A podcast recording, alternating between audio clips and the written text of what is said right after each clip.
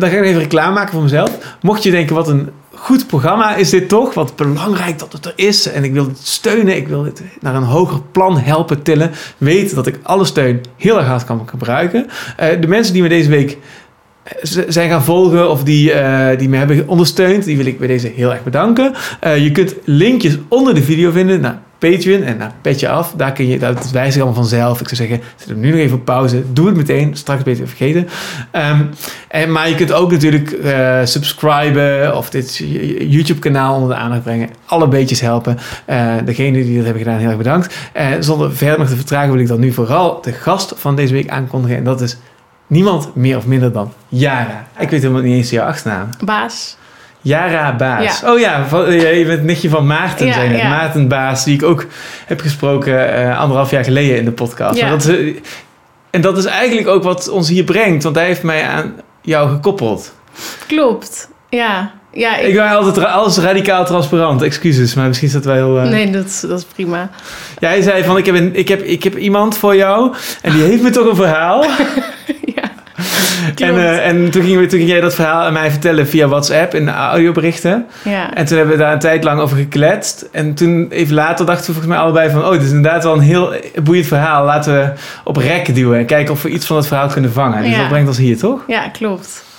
Ja, ik wil, had mijn oom al, of uh, Maarten al heel lang op de hoogte gehouden van alle verhalen die daar plaatsvonden. Maar dit was wel een soort van de knaller. En dit, dit was ook, ook waar wij het over hadden gehad. Ja.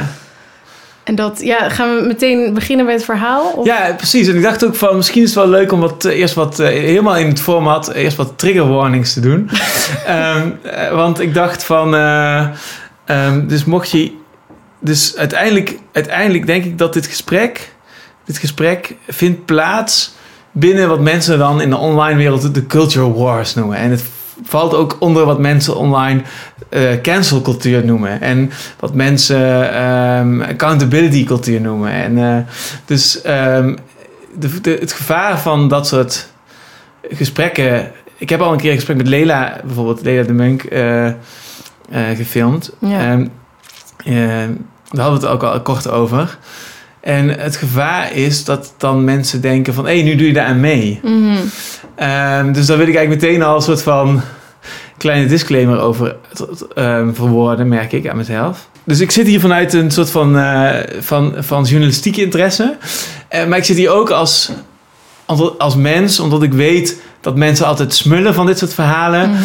En ik zit hier ook omdat ik denk, als een soort, ook als, als, als kunstenaar, of als ik ben ook schrijver en theatermaker en nu dus dan podcaster. Maar ik heb ook het idee, als ik dit doe, dan heb ik ook altijd een beetje Balzac in mijn hoofd, die dan 200 boeken schreef. En dan probeerde hij eigenlijk alle archetypen die er maar rondliepen te vangen. Um, en ik denk van wat we vandaag doen is, veel, is eigenlijk. Mijn voorstel zou zijn om totaal niet mee te doen zelf aan die call-out of cancel cultuur. Mm. Maar dit verhaal eigenlijk opnieuw uh, ruimte te geven of op te roepen om eigenlijk de, die, die inkleuroefening te doen. Alsof de wereld een kleurplaat is en alsof we dan weer even één vakje kunnen inkleuren van die kleurplaat in het, uh, in het verzamelen van die archetypen. En uh, waarvan dan de vraag is van ja, die, die cancelcultuur en die accountability cultuur en die call-out cultuur. Um, als daarnaar geluisterd wordt en als dat serieus genomen wordt, hoe werkt dat nou eigenlijk on ground level? Hoe werkt het nou eigenlijk op de vloer? Wat zijn nou eigenlijk de, de netto resultaten van mensen onderling en van menselijk gedrag? Uh, uh, en, en ja, daar, daar ben ik zeg maar zoals een vlindervanger met een vlindernetje vlinders vangt. Zo vang ik eigenlijk heel graag al die verhalen. Mm -hmm. um, en uh, dus dat is ook wat me vandaag hier brengt. Dus, ik, de, dus met, met, die oren ben, ben, ik vandaag aan het luisteren en ben ik nieuwsgierig naar om, om te kijken of het ons lukt om dat verhaal op te roepen. En oh ja, laten we ook even kijken of we kunnen vermijden om namen te noemen. En yeah. gewoon kijken of we gewoon heel abstract kunnen blijven. Dus we hebben het over het theaterveld in de stad X in, in Nederland. Mm -hmm. En bij theatergroep X in Nederland. En uh, daar kwam je bij terecht. Misschien kun je iets, iets vertellen daar, daarover. Ja, um, ik kwam daar denk ik een half jaar geleden bij terecht. En ik had er auditie voor gedaan. En ik was, zoals iedereen wel die ergens wordt aangenomen... ik was gewoon intens blij. En ik had echt zoiets van... Ja, ik was gewoon heel blij dat ik een... Het was een soort van traject waarin je als jonge maker werd begeleid... om je eigen solo te maken... dus ik was gewoon blij dat ik eindelijk weer mocht spelen en mocht maken en, en dat ik dat traject inging. Um, en ik vond het ook. En wat bedoel je met eindelijk weer mag spelen en eindelijk weer mag maken? Is dat iets wat je al deed in die tijd? Um, jawel, ik deed het wel. Alleen ik heb ook gewoon tegen heel veel dichte deuren aange, ben ik tegen aangelopen. Als in, ik heb gewoon altijd heel veel ideeën gehad en heel veel ideeën gepitcht op verschillende plekken bij theaters, maar ook bij omroepen en dat soort dingen. En ik heb altijd gewoon heel vaak afwijzingen. Dus ik, dus ik was gewoon heel blij als ik ergens, als ik ergens binnenkwam. En wat is jouw achtergrond? Um, dus je hebt het over theater en over uh, tv of film? Mm-hmm. Of uh, yeah. heb je daar ook uh, gestudeerd? Of hoe, hoe, ben je in die wereld terechtgekomen? Nee, eigenlijk ben ik gewoon autodidact. En ik heb, um, ik heb één jaar journalistiek gestudeerd. Toen ben ik daar daar word ik helemaal gek van. En toen ben ik uh, een theatervooropleiding gaan doen in Utrecht. En via die vooropleiding kwam ik bij Aluin terecht. En kwam ik op allerlei verschillende plekken terecht. Maar het is vooral allemaal mijn eigen interesse. Ineens had ik dan een docu-idee of ineens had ik een theateridee. En dat wilde ik dan gewoon gaan maken. Maar ik had altijd, altijd wel het idee, zoals veel jongmakers... dat ik daar een soort van hogere instantie voor nodig had... om mij geld te geven of een speelplek te geven... of dat ik het kon uitvoeren, zeg maar. Ja. Op een gegeven moment ben ik het gewoon maar zelf gaan doen. En dat heeft eigenlijk tot nu toe het beste gewerkt, merk ik. Ja, dus je, dus je, je, je, je werkt een beetje, eh, je, je bent je aan het oriënteren in het, in het, in het theaterveld en in de, in, het, in de wereld van film en televisie. Ja. Je krijgt ideeën en je zoekt naar aansluiting ja. in het werkveld. Dus Ja. plekken die kunnen produceren of die, uh, die willen samenwerken en, en dat soort dingen. En, Ja. en in die geest kwam je bij theatergroep X terecht. Mhm. En, uh, en zij, zij, zij, zij gingen met jou die, na een auditie die samenwerking aan. En, uh, en toen dacht je van, oh yes, we kunnen weer eindelijk weer eens iets gaan doen. Ja, precies. En ik vond het ook echt oprecht een hele leuke plek. Ik heb daar hele leuke lessen, repetities gehad. Um, individu individueel waren alle mensen ook gewoon heel, heel leuk om, om samen mee te werken. Maar al, al vrij snel voelde ik wel, er heerst hier wel een soort rare sfeer die ik de hele tijd een beetje wegstopte. Want ik dacht, ja, ik mag maken, ik mag spelen, dus whatever. Maar ik voelde al wel vanaf het begin van, volgens mij... Want ze staan heel erg voor diversiteit en verschillende meningen, verschillende achtergronden. We, zaten ook in een hele diverse groep. Maar ik kreeg wel heel snel het gevoel van... volgens mij mag helemaal niet iedereen's mening hier zijn. En volgens mij is er maar één, één de goede mening eigenlijk. Um, en... Um... En dat is interessant. Ik zit nu meteen te denken, want ik zie nu meteen uh, uh, mensen fanatiek googelen van welke theatergroep kan dat dan zijn. Maar iedereen is tegenwoordig voor diversiteit ja, en gelijkheid. Klopt. Dus het is interessant. Het is nog steeds heel goed verhuld over waar we het over hebben. Dus dat is ja. meteen grappig. Maar um, kun je misschien wel iets vertellen over die details? Waar, waaraan merkte je dat? Waaraan merkte je van hé, hey, uh, er mag niet maar eigenlijk maar één ding gevonden worden. Ook al uh, wordt heel erg gepropageerd. Uh, dat uh, gelijkheid en uh, wordt nagestreefd. Ja, ik, ik merkte al vrij snel. Ik weet eigenlijk niet of ik dit dan kan zeggen. Maar dit kan er anders worden uitgeknipt, toch? Mm -hmm. Want um, het, het gezelschap was wel al eerder in nieuws geweest. Oh ja, daar heb ik ook over nagedacht. Dat... Ja, dat, dat kun je volgens mij wel zeggen. Want er zijn zoveel mensen gecanceld. Dat het ja, dan, dat... uh, ik denk dat het dan nog steeds niet duidelijk is waar het over gaat. Nee, dat is waar. Uh, maar de, de, iemand uh, die daar artistieke leiding heeft... is vanwege grensoverschrijdend gedrag... Ge, gecall-out. Ja. En uh, die is daar ook weggegaan, denk ik, of niet? Of werkt hij daar nog? Ik weet niet. Dat weet ik eigenlijk niet. Nee, ja, weet ik, weet ik daar heb je zelf niet mee te maken gehad. Nee, nee, nee, nee. Ja. Maar om die reden was er wel een soort van coördinator slash safe space holder voor het traject aangesteld om ja. dit soort dingen te voorkomen. Ja, dus volgens mij is dat cruciale informatie zelfs. Dus we hebben te maken met een theatergroep die, uh, waarvan iemand is, uh, is uh, beticht van grensoverschrijdend gedrag. En dat is afgehandeld. En om die reden is er een coördinator ingesteld. Om in de toekomst uh, erger te voorkomen. Ja, die... mij gaat het verhaal daar heel erg over. Dus misschien is dat wel... Ik denk dat het een cruciaal detail is. Ja, dus dat... in een film noem je dat het motorisch moment. Ja, ja, ja. Maar ik moet wel zeggen, die coördinator was er wel altijd al. Die was er ook voorheen al. Alleen nu kreeg die, moest hij echt, of zij eigenlijk, bij elke repetitie aanwezig zijn. Omdat die safe space, daar werd gewoon nog meer op gelet, zeg ja. maar. Um, waar was ik gebleven? Ja, dus ik vroeg jou naar details. Dus jij zegt... Oh ja, ja, ja. Je zei van, uh, er zijn een uh, aantal dingen waar ik aan merkte. Uh, Oké, okay, eh, op papier is er gelijkheid en eh, mag iedereen, eh, maar Ja. je merkt dat dat helemaal niet, dat hij eigenlijk maar één ding van dingen mag vinden. Ja, klopt. Nou, ik merk het gewoon vaak in gesprekken met die coördinator dat, dat zij dan bepaalde meningen had over wat goede kunst is of wat voor kunst je zou moeten maken. Ehm, eh, en wat een beetje een soort van de juiste mening is om te hebben. En ik merkte toen al altijd van iedereen gaat hier wel een soort van in mee, maar, maar, maar ik, het voelde niet helemaal echt of zo. Het voelde een beetje van alsof je niet tegen haar in kon gaan of mocht gaan. Ehm, dus ik had me altijd daar een beetje afzijdig van gehouden omdat ik gewoon dacht, ik wil gewoon, ik wil gewoon maken en ik wil gewoon spelen. Dat was voor mij toen mijn prioriteit. Ehm, maar het werd wel steeds, steeds gekker, want er was ook één voorbeeld. We hebben bijvoorbeeld de eerste drie of vier repetities helemaal besteed... of voor een groot deel besteed aan het opstellen van een manifest. En dat was een soort van, hoe gaan wij met elkaar om? Wat zijn de regels die we met elkaar afspreken? Ehm, ik vond sowieso dat daar veel te veel tijd voor werd genomen. Want volgens mij zaten we allemaal op dezelfde pagina. Alleen we, de- we, gaven er heel veel woorden aan alsof dat dan het nog veiliger maakte. Ehm, maar. eh, en toen in een van de laatste repetities dat we het erover hadden, ging het over. Hadden we een soort van zijwegje en had ik, of had de coördinator een verhaal over een performance die ze had gezien over verkrachting. Toen haakte ik daarop in en toen zei ik: Oh, ik had ook een vette performance gezien over porno. En toen hadden we het daar een tijdje over. En toen gingen we, deden we zo'n check-out. Want er waren natuurlijk ook de hele tijd van die check-outs. Van gaat nu iedereen goed naar huis? En toen eh, zei een van die mensen van... Nou, ik voel me er niet helemaal prettig bij dat dit verhaal... dat deze verhalen over deze voorstelling zomaar zijn verteld. En ik had liever een content of een trigger warning willen hebben. En toen ging iedereen daar een soort van in mee. En eh, ik begrijp het nu al niet helemaal. Waar, waar zou dan een trigger warning voor moeten Nou, komen? wat, wat zij in het manifest wilde opnemen was dat voordat jij een verhaal vertelt aan mij of in de groep, dat, ehm, dat jij dan zegt content warning of trigger warning. Dit verhaal gaat over verkrachting. Of dit Oh, zo, verhaal ja. Dus gaat over. vanwege, dat gaat dan over dat, dat eh, vanwege die verkrachting, zeg maar. Dat- Precies. Dat, die voorstelling, de, eh, eh, sorry, dat moet ik beter zeggen. Dus het gaat er hier over dat die ehm, voorstelling gaat over verkrachting. Ja, En daar, daar had een trigger warning voor, aan vooraf moeten gaan. precies. Ja. Ja. En ik was het daar niet mee eens, want ik zei van, of niet helemaal mee eens, want ik zei van, dit lijkt me gewoon best wel ingewikkeld worden. Als je, de als je dat echt als een regel gaat opstellen. Want ik weet niet altijd bij alles wat ik vertel. Bij die po- porno-performance had ik oprecht niet in kunnen schatten dat mensen daar een trigger warning voor nodig hadden gehad, zeg maar. Dus ik ging er toen een soort van tegen in. Van ja, ik wil er wel rekening mee houden, maar misschien niet als regel. En toen werd het gewoon meteen weggewuifd als ja, dat is, dat is jouw probleem. We gaan verder.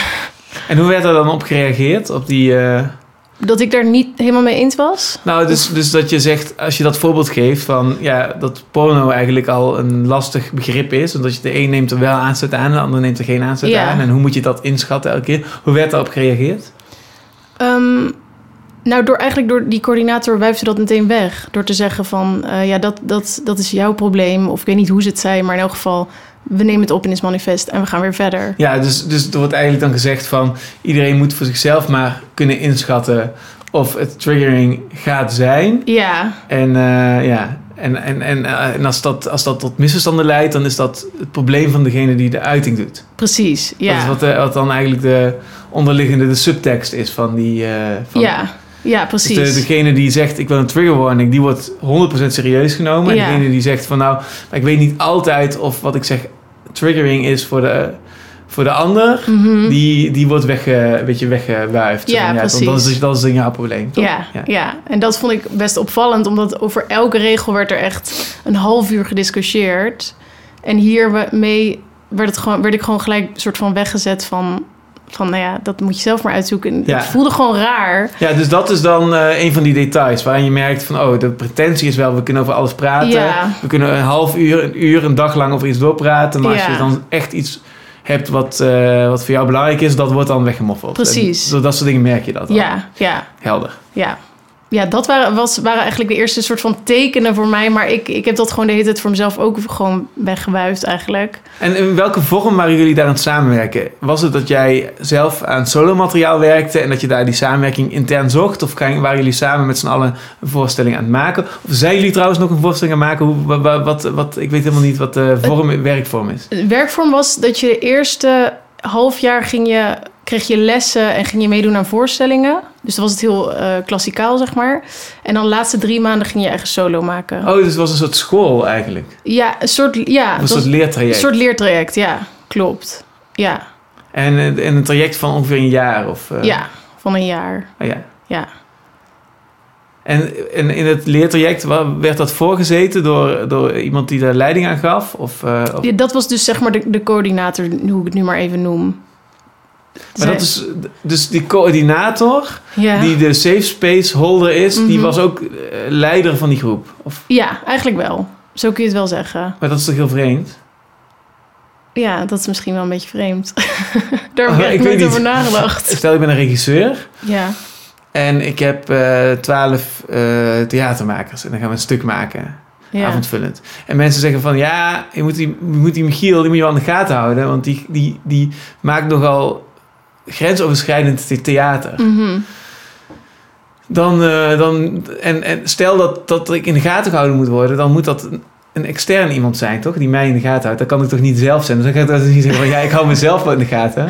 Nee, dat is Dan waar. vertrouwt niemand dat toch? Nee, maar het idee was natuurlijk dat, dat die coördinator was nooit slecht in het nieuws geweest of zo. Zij, Ja, nee, dat, ik- dat snap ik wel. Maar ik bedoel, ik, ik ben zelf niet een voorstander van een werkvorm waarbij degene die iets voorzit of leiding aan iets geeft in de gaten gehouden moet worden. nee. Maar stel dat je, dat, wel, dat je daar wel voor bent, dan moet dat dus iemand anders zijn dan degene die dat voorzit. Anders heb je geen. Anders is het raar. Ja, ik denk Toch? dat, dat Of hun... niet? Of eh, zeg ik nou iets heel raars? nou ja, hun denkwijze was natuurlijk dat, dat We we... hebben wel gewoon een goed iemand gevonden, denk je dan Oh, maar dit is gewoon een goed iemand. Nou. Weet je wel, dit is, gewoon, dit is gewoon een goedhartig iemand. Dus die gaat niet over grenzen heen. Want die heeft gewoon een goed hart. Dus die kan ook in de gaten houden en ook leiding geven. Ja, zo werkt dat natuurlijk niet. Nee. Je, moet, je, je hebt checks en balances. En je moet natuurlijk eh scheiding der machten hebben. En dat Ja. werkt overal zo. Anders heb je geen... Safe space. Nee, nee, dat is waar. Oké, sorry. Maar Maar, ik wil, ik wil nog geen voorschot nemen, maar ik ga verder. Maar ik dacht, ik denk dat wat zij bedoelde was... We werkten de hele tijd ehm, met andere regisseurs en met andere docenten en zo. Dus zij was een soort van de vaste...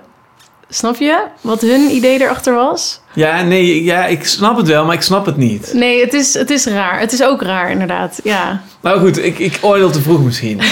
Ehm, dus dus oké, jullie zijn met een groep. En die groep, eh, dat zijn mensen zoals jij, ja. jonge makers. En die groep die gaat, die gaat af en aan werken met re- regisseurs. Ja, werken aan eigen materiaal. En tot dat moment zijn jullie ook als groep samen. En die groep wordt voorgezeten door iemand die ook de manager is. Die moet in de gaten houden ja. of alles netjes verloopt. klopt. Ja. Ja. Ja, daar gaan mij, bij mij alle alarmbellen af. Maar afijn, laat, ik- laat ik ge- zeker geen voorschot nemen. Ga verder. Ehm, nou ja, toen... Ik denk dat we dan al bij, bij het verhaal aankomen eigenlijk. Want, ehm, want hoe begon dat? Toen gingen we aan een, nieuwe voorstelling meedoen. Ehm, en een regisseur was daar om, om uit te leggen aan ons waar de voorstelling over zou gaan. Ehm, die regisseur vertelde, het wordt een voorstelling over... Het is een soort van, hij noemde het de viering van identiteiten. En dat je tussen identiteiten kan switchen. En dat het ook heel gezond is voor jou als mens om te doen.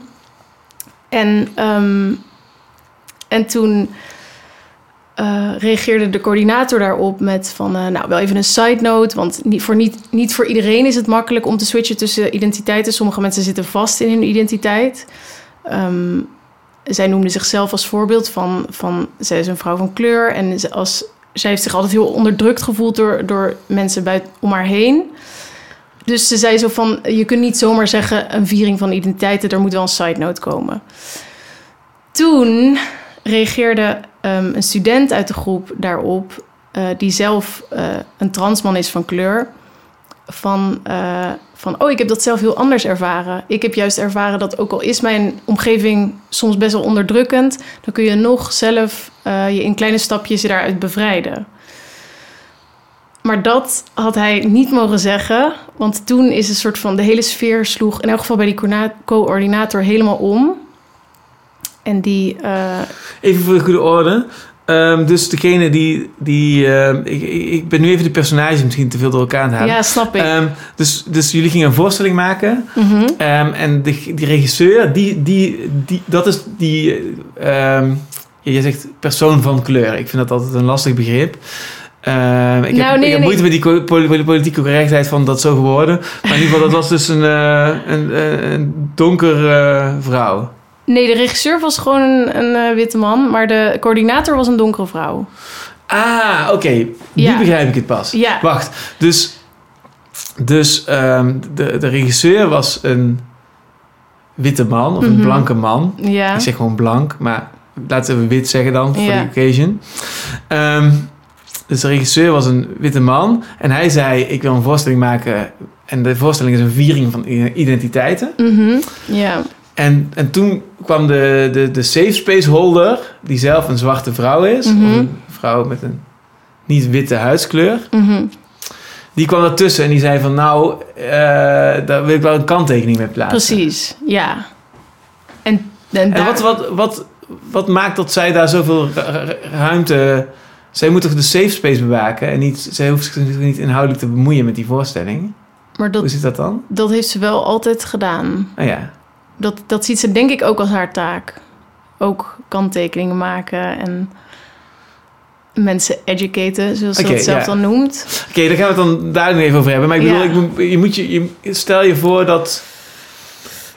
Je hebt een film zoals Apocalypse Now van Hm. Francis Ford Coppola. En die gaat dan naar de Filipijnen. Ja, eh, en, eh, om een Vietnamfilm te maken. En daar zit dan een safe space holder die uit de Filipijnen komt. Eh, en, die, en die komt gewoon uit die cultuur, uit die oerwouden daar. En die gaat dan zeggen van... Ja, maar je moet eigenlijk een film maken over mijn familie. ja, Zo, nee, we zijn een film aan het maken over Vietnam. We zijn helemaal niet in, we zijn in de Filipijnen omdat we niet in Vietnam kunnen filmen. Maar ja, maar, in de, ja, maar dan begrijp je het niet. Want in de Filipijnen hebben we hele andere interessante onderwerpen. Ja, oké, maar nu ben je de, een film aan het sturen. Zo, Ja. zo, zo luister ik naar deze discussie. ja, ja. ja, ja. Want we hebben een regisseur. En de regisseur zegt... ik wil een voorstelling maken over de viering van identiteiten. ja, En de safe space holder moet alleen maar toezien op hoe, da, hoe, hoe jullie onderling... jullie als jonge makers met die regisseur en het plan... daarover praten. ja, En op het moment dat, dat, dat zij haar levensverhaal daarop plakt... dan denk je... luister eens even... Dit is, niet, dit is niet veilig. Je bent jouw levensverhaal op ons aan het plakken. Wij zijn hier even over een voorstelling aan het praten. Dat, dat, zou, dat zou mijn reactie zijn ja, ja, ja. in die situatie. Maar fijn. Maar, maar dus ook, ook dit is eigenlijk al heel raar als je gewoon puur sec bekijkt van hoe je theater zou moeten maken. Hè? Je hebt Ja. gewoon die- dus zij is zich eigenlijk al heel inhoudelijk aan het mengen met iets wat helemaal niet aan haar is. Ja, en wat het ook het ingewikkelde daaraan was, en hier heb ik later nog met haar een discussie over gehad, is dat zij eigenlijk continu benoemt dat ze niet gelooft in machtsverhoudingen in het onderwijs. Dus dat zij, ehm, zij ziet zichzelf gewoon als medemaker. Dat heeft zij vanaf achteraf gezegd. Ja, Dus, ja dus dat precies. is We, we hebben nu al established dat ze al twee keer al binnen... eh, Sorry, ik onderbreek de hele je anekdote. We, we komen eigenlijk niet eens voorbij de intro van je anekdote. Nee. Maar er zijn nu al twee momenten die, waarin duidelijk deze safe space holder niet doorheeft wat haar rol is. nee, In klopt. terwijl je eigenlijk altijd... Ik heb in tientallen, honderden situaties gezeten... En lessituaties, in theater, als theatermakers op de vloer... Mhm. eh, hiërarchische samenwerkingen, niet-hiërarchische samenwerkingen... collectieve samenwerkingen... eh, als student, als docent. Ik Mhm. heb al die rollen zo ontzettend vaak meegemaakt. En eh, hoe je het ook wendt of keert... elke situatie... eh, in elke situatie heeft iedereen rollen. Ja, Eh, Je hoeft helemaal niet safe space holder te zijn. Je mag gewoon medemaker zijn. Maar dan ben je geen safe space holder. Dan, Ja. dan ben je gewoon een maker. Kom erbij zitten. Ga in de kring zitten. Ga er niet naast staan. Kom erbij. En gedraag je als maker. Maar dan hebben we dus een vacature voor degene die... Als al de safe space bewaakt moet worden, de safe space bewaakt. Dat is inderdaad de absolutiteit waar je dan mee te maken hebt. Zo, zo, zo lees ik de situatie eventjes. Ja. Maar ik, weet niet, ik was er niet bij, maar dit is hoe ik het nu hoor. Zeg maar. Nee, vanuit mijn eigen ervaring. En het, het is natuurlijk wel dubbel, want zij heeft ook wel... ehm, zij zat ook gewoon wel in de kring. En zij had ook, ze heeft ook wel echt aan lessen, bepaalde lessen meegedaan. Dus Ja. ik snap wel dat dat een beetje een soort van vaag werd of Ja, zo. dus zij, zij ziet duidelijk niet dat, ze, dat in de ene rol het ene vereist is en de andere iets anders vereist. Nee, dus dat je, die, precies. dat je die machten scheidt om het veilig te Ja. krijgen. Hè? Ja, Ehm afijn, laten we. eh, ik ga niet langer vertragen. Ehm, jij zit in dat moment. Ehm, laten we teruggaan naar dat moment. Ja, eh, sorry, waar was je gebleven? ja dus toen eh, maakte zij die kanttekening met niet iedereen kan, kan switchen tussen identiteiten. En toen haakte een student daarop aan met dat hij zelf een andere ervaring daarmee heeft. En dat hij het ook mooi vindt dat zijn ervaring wordt meegenomen. En niet dat je alleen maar vertelt van voor sommige mensen is het onmogelijk om Ja. te switchen. En deze persoon is iemand op het LGBTQ-spectrum, toch? De student bedoel je? Ja, die dat zei. Klopt, ja, ja. Ehm, Dus ik weet, ja, ik durf niet te gokken welke letter. eh, het, hij, hij is een transman van kleur. Oh ja, Dus- transman van kleur en, en tra een transrichting. Wat is, Ehm, zeg maar, trans dus is altijd een transitie Tran- van ja, ja, ja, dus van vrouw naar man. Oh ja, oké. ja. Ja. Ehm, even denken hoor. Dus, dus dat, dat, eh, dat vertelde hij. En toen voelde je gewoon de sfeer omslaan. Je voelde, ik voelde gewoon die coördinator echt een beetje zo passief-agressief worden. Ehm, Oh, en dus zijn preferred pronouns zijn ook eh, hij Ja. en hem. ja, Oké, ja. en toen... eh, en, dat, en toen zei zij... begon zij al vrij snel van, van... dit mag jij niet zeggen. Dit is gevaarlijk om te zeggen. En, ehm, en, maar hij bleef heel erg bij zijn punt van... oh, maar dit is mijn ervaring en ik respecteer ook jouw ervaring... maar eh, ik heb het zo ervaren. Eh, en ik vind het mooi als dat ook in de voorstelling wordt... Hij bleef eigenlijk als enige best wel rustig en heel erg genuanceerd, vond ik. Ehm, maar zij, zij, zij kon er niet tegen. Zij kon er niet tegen dat hij het bleef volhouden... wat, wat zijn ervaring was... Ehm, dus zij, zij al vrij snel riep zij dingen als... je bent een internalized white supremacist. En eh, je hebt niet door wat voor racistische dingen jij zegt. Of de dingen die jij zegt houden racisme in stand. Ehm, het is net alsof ik met een PVV'er eh in een kring zit. Nou, het waren gewoon allemaal van dat soort verwijten. Die ehm, ik voelde gewoon... En iedereen voelde dat, want iedereen was doodstil. Van oeh, ik wil het eigenlijk heel graag voor hem opnemen. Want ik vind het echt niet oké. maar ik durf gewoon niet. En ik denk dat iedereen dat had. Want, want iedereen werd... Het is best wel een praatgrage groep. En ineens was iedereen doodstil. En ehm, Dus we hebben te maken met een eh donker gekleurde of zwarte vrouw... mhm, die tegen een donker gekleurde slash zwarte vrouw naar man, mhm. man, zegt... jij bent een white supremacist en een. PVV-stemmer. ja, ja, Puur omdat eh, zijn inbreng was van... Ja, mijn, mijn, mijn ervaring sluit aan bij de ervaring van... waar de regisseur het over wil hebben. Namelijk de viering van identiteiten. Hoewel jij als safe space holder mij zegt... dat je daar kanttekeningen bij geplaatst. Want jouw verhaal...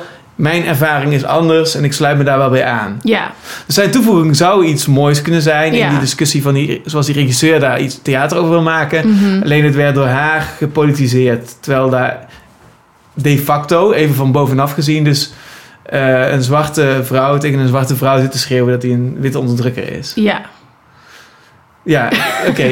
oké. Even- ik, ik moet soms even parafraseren Ja, om te ik. begrijpen of ik, of ik hoor wat ik hoor. Hè? Ja, oké, ga verder. Klopt. Eh, want wat zij bedoelde was dat als je dat soort dingen, dat als hij dat soort dingen zegt, dat je daarmee een soort van zegt van, dus je mag niet zeuren als jij onderdrukt bent, want je kan er toch uitstappen. Dat, dat hoorde zij of zo. Ja. Terwijl hij bedoelde volgens mij gewoon iets anders, namelijk gewoon zijn ervaring delen met wel dat hij zichzelf heeft bevrijd op sommige Ja. vlakken. Ehm, toen begon En eh, nogmaals, ze kunnen, die ervaringen kunnen allebei waar zijn. Ja. Het gaat erom dat zij, dat de safe space holder in dit geval dus niet respecteert en accepteert dat iemand anders andere ervaring dan haar ervaringen heeft. klopt, Terwijl zij eigenlijk gaat over de, of het een safe space is of niet. klopt, ja, ja, Ja. eigenlijk wel, ja. Dus dat, haar job is eh, eh, de ruimte veilig houden. En nu tiert ze ri- richting een... en wordt ze woedend op een, op een zwarte... Voorheen vrouw, nu man. Mhm. Eh, omdat die persoon niet dezelfde ervaring één op één heeft... als zij zelf met haar zwart zijn. Met Ja. haar eh, uiterlijk. Klopt, Met ja. hoe ze met racisme omgaat. Wel, eh, wat- vertel verder, wat gebeurde er vervolgens? Ehm, toen bleef, die, bleef die jongen dus gewoon echt bij zijn standpunt. En, of nou ja, trouwens, het was niet eens, zo, het was niet eens een discussie. Hij, hij luisterde ook heel erg naar, naar haar. Alleen hij, hij bleef ook wel bij zijn eigen ervaring. En op een gegeven moment zei hij van... ehm, eh, oh, toen noemde hij het voorbeeld van... Oh, maar er zijn toch bijvoorbeeld voorbeelden zoals een Raven van Dorst... die eh, zichzelf ook heeft bevrijd. Ook al heeft het systeem misschien niet, is daar niet heel bevorderlijk in. En toen schreeuwde ze van... eh, ja, maar dat is een, een, een witte vrouw. Zo van, dat kun je niet als voorbeeld aandragen. En toen zei hij, oké, maar ik heb zelf ook ehm, me op sommige fronten weten te ontworstelen uit dat onderdrukkende systeem. En toen riep ze, ja, maar jij bent, jij bent geen vrouw. En toen, en dat de hele tijd, het was een soort van spel van alles wat hij... Eigenlijk, jij bent niet ik, zegt zij. Ja, eigenlijk wel. Alles wat, wat hij aandroeg was, was niet goed genoeg. En, en op een gegeven moment zei hij ook van... eh, van ja, de, de, hij noemde een voorbeeld van, van de eerste vrouw die een, die een spijkerbroek eh, droeg. Die heeft zichzelf zelf toch ook een soort van moeten ontworstelen uit, uit iets. Die heeft ook een soort move gemaakt. Je, je moet toch ook soms bold moves maken om jezelf ergens uit te onttrekken. En toen vond ze dat weer heel verschrikkelijk. Want ze, ze zei, je gaat er toch niet vanuit dat het een zwarte vrouw was? Zo van, eh, dat was weer een witte vrouw. Dus wat minder cool of zo om je dan ergens aan, aan te onttrekken. Of wat minder dapper. Ehm, in elk geval, het werd, het werd van kwaad tot erger. En hij kreeg allerlei verwijten naar zijn hoofd. En het werd gewoon heel erg... ehm, ik werd er heel naar van. Ik werd er, en ik voelde tijd, ik wil iets zeggen, maar ik durfde niks te zeggen. Kun je iets eh, daarover kun je beschrijven wa- wat je, waar je na van werd? Ik werd er heel naar van het feit dat iemand gewoon zijn ervaring deelt en zo de kop in wordt gedrukt. Ook meerdere mensen gingen, het was op een gegeven moment echt drie tegen één, zeg maar. Gingen echt soort van ook belerende dingen zeggen als ja, maar dan heb jij zeker niet eh, ooit een boek gelezen of zo. Er werden echt dingen gezegd alsof, alsof het een soort klein jongetje was die, die er nog helemaal niks van de wereld snapte. Dus ik vond het, het soort van het arrogante vond ik heel naar en het belerende. Ehm, en ook het gevoel dat ik dacht, en ik durf ook nog eens niks te zeggen. Dat vond ik ook een beetje dat ik dacht, oh, dat is ook wel fucked up of zo. Ehm, ja, dat denk ik eigenlijk. Ja, ik vond er heel veel dingen naar aan, maar hier, moet ik nu, hier kom ik nu op. Nou ja, het kan wel goed zijn om even te proberen om echt terug te keren naar dat moment. Je zegt, ik vond er heel veel dingen na aan. Maar eh, voor mij is het heel verhelderend om te horen wat dat, wat dat dan is. Hoe je daar dan zit. Ja, Eh, dus alles wat je kan herinneren is, vind ik meteen interessant. ja. Sowieso was het voor mij een soort van symbool van, van... of een uiting van wat ik al zo lang voelde in die groep. Namelijk, oh ja, er mogen helemaal niet meerdere ervaringen zijn. Er mogen helemaal niet meerdere meningen zijn. Ehm, want dan word je gelijk de kop... Wordt, dat wordt gelijk de kop ingedrukt, zeg maar. En, en ik had ook heel erg het gevoel van... dat als ik alleen al zou zeggen van... oh, ik ben misschien wel met, met die jongen eens... of ik denk er zelf zo en zo over... dat dat gewoon... dat, dat, er niet, dat ik dat al helemaal niet mocht zeggen, zeg maar... Dus ik heb me daar ook van afgehouden. Maar wat, waar, waar, waar ik me ook heel erg aan irriteerde... was dat ik de hele dacht... hoe kunnen we ooit in deze groep waarachtig theater maken... als, als een van de ervaringen er al niet mag zijn of zo. Als, het, als er zo wordt omgegaan met mensen die gewoon een ervaring delen. Ja. En zoals ik het begrijp is het ook een hele simpele, basale ervaring... die ook één op één aansluit met de premisse van de voorstelling die beoogd wordt. Namelijk de viering van identiteiten. Ja. Dus iemand zegt, nou, ik, ik herken me daar inderdaad in. In dat ik eh, iets in mezelf heb overwonnen... eh, iets van slachtofferschap in mezelf heb overwonnen. En dat ik dat kan zien als iets wat ik kan vieren. Ja, Dus als je een onderwerp, als je als, als, als een regisseur dat als onderwerp aandraagt. En, eh, en iemand zegt, oh ja, plus één, ik sluit me daarbij aan. ja. En dat wordt de kop ingedrukt, dan kun je de, de premisse van je voorstelling niet waarmaken. nee, toch? klopt, Of klopt. op heel simpel, heel simpel gezegd eventjes. Ja, klopt. Eh, ik heb in, in, de, in de show al eh, eerder Ted van Lieshout gehad. En Ted van Lieshout heeft een boek geschreven, meerdere boeken geschreven over zijn ervaring als kind eh, met een pedoseksuele man. Mhm. En hij, is daar, hij ziet zichzelf niet als een slachtoffer van die situatie. Ook al weet hij dat hij zich wel als een slachtoffer van die situatie kan opstellen. Mhm. En in zijn boeken en ook in zijn non-fictie schrijft hij daar heel eloquent en... ik zou wel eens trouwens aan deze mensen willen vragen... hebben jullie wel eens ooit een boek gelezen? Lees eens wat van Ted van Lieshout. Want ja. eh, hij laat heel mooi zien, vind ik... hoe, je, eh, hoe de media graag eh, het slachtofferperspectief wil horen... En hoe de samenleving eigenlijk van jou verlangt dat je die slachtofferrol speelt. Mhm. Dat het dus een rol is. En eh, dat je er zelf voor kan kiezen om daar dus eh, leiderschap in te tonen, agency in te tonen, eh, autonomie in te tonen. En dus ook kan kiezen wanneer je wel en wanneer je niet die slachtofferrol speelt. En je kunt ook daarin wisselen. Je kunt ook in één situatie wel die rol spelen, in de andere situatie niet. Of je kunt zeggen, ik neem helemaal niet die slachtofferrol aan. Ik heb dat anders ervaren. En nou, dat vind ik, ik kan het nu in, in, in één minuut heel simpel al uitleggen. Eh, ik kan ook trouwens zeer de, het gesprek met hem warm aanbevelen. Dan legt hij het in twee uur tijd heel erg eh, genuanceerd en uitgebreid eh, uit. En onderbouwt het op, aan de hand van allerlei voorbeelden. Mhm. Maar dit, dit ene verhaal zit al, nu al in mijn hoofd. Ik denk van, dit is toch heel, heel simpel. Ja goed, ik hoor die vrouw nu alweer roepen van... ja, maar dit is een witte man. Mhm. daarmee dus pedoseksualiteit en eh, pedofilie bagatelliserend. Maar goed, als zij die straat wil bewandelen, eh, be my guest. Ehm Afijn, dus zo, zo luister ik een beetje naar, naar waar we nu zitten in het verhaal. Ja. Eh, van als je het dan hebt over slachtoffers en daders en, en white supremacists en, en onderdrukking en, en die dingen. Ja. Oké, dat kan je ervaring zijn. Het zijn ook rollen. En iedereen heeft voor zichzelf de kans en de keus om wel of niet die rol te spelen in een sociale situatie. Zo, zo kijk ik daarna. Ja. Nou, dat werd dus, dat werd, ik vond dat steeds naarder worden en van kwaad tot erger. Hoe, hoe hij werd weggezet in een soort ho- hoekje werd gedreven. Ehm, op een gegeven moment merkte ik, en dat heb ik altijd als ik dingen spannend vind of, of naar of zo, dan, dan ga ik huilen. Ehm, dus, dus ik merkte van, oh, ik, ik, ik ga huilen en ik heb daar helemaal geen zin in. Want ik heb geen zin dat de aandacht op mij wordt gevestigd. Ehm, dus toen dacht ik, ik ga even naar de wc. Dus, dus dat heb ik toen gezegd. Toen ben ik naar de wc gegaan. eh, heb ik daar even tien minuten gehuild. En dat is gewoon een soort van ontlading voor mij.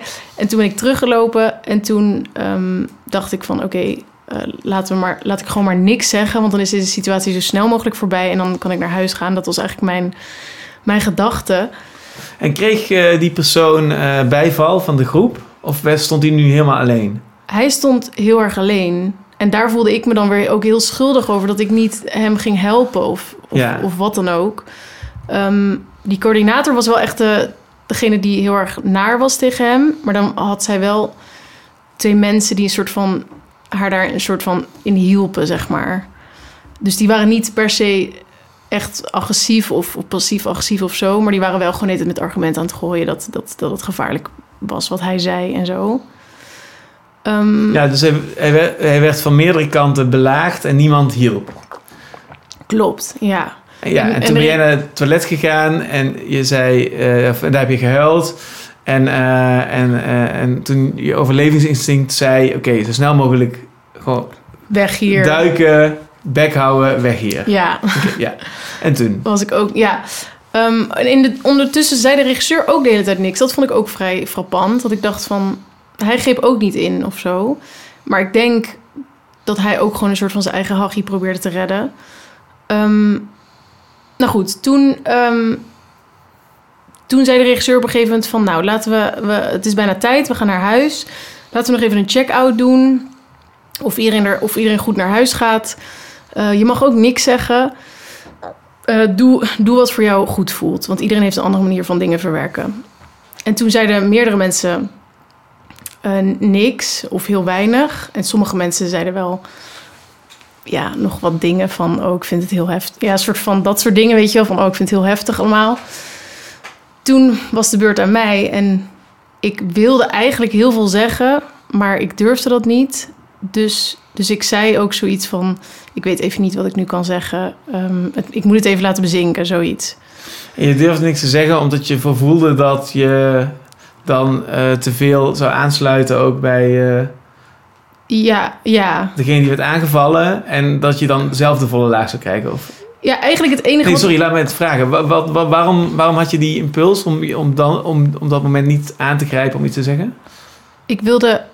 Nou ja, ik wilde heel graag voor, voor, vooral voor hem opkomen in de zin van dat ik dacht...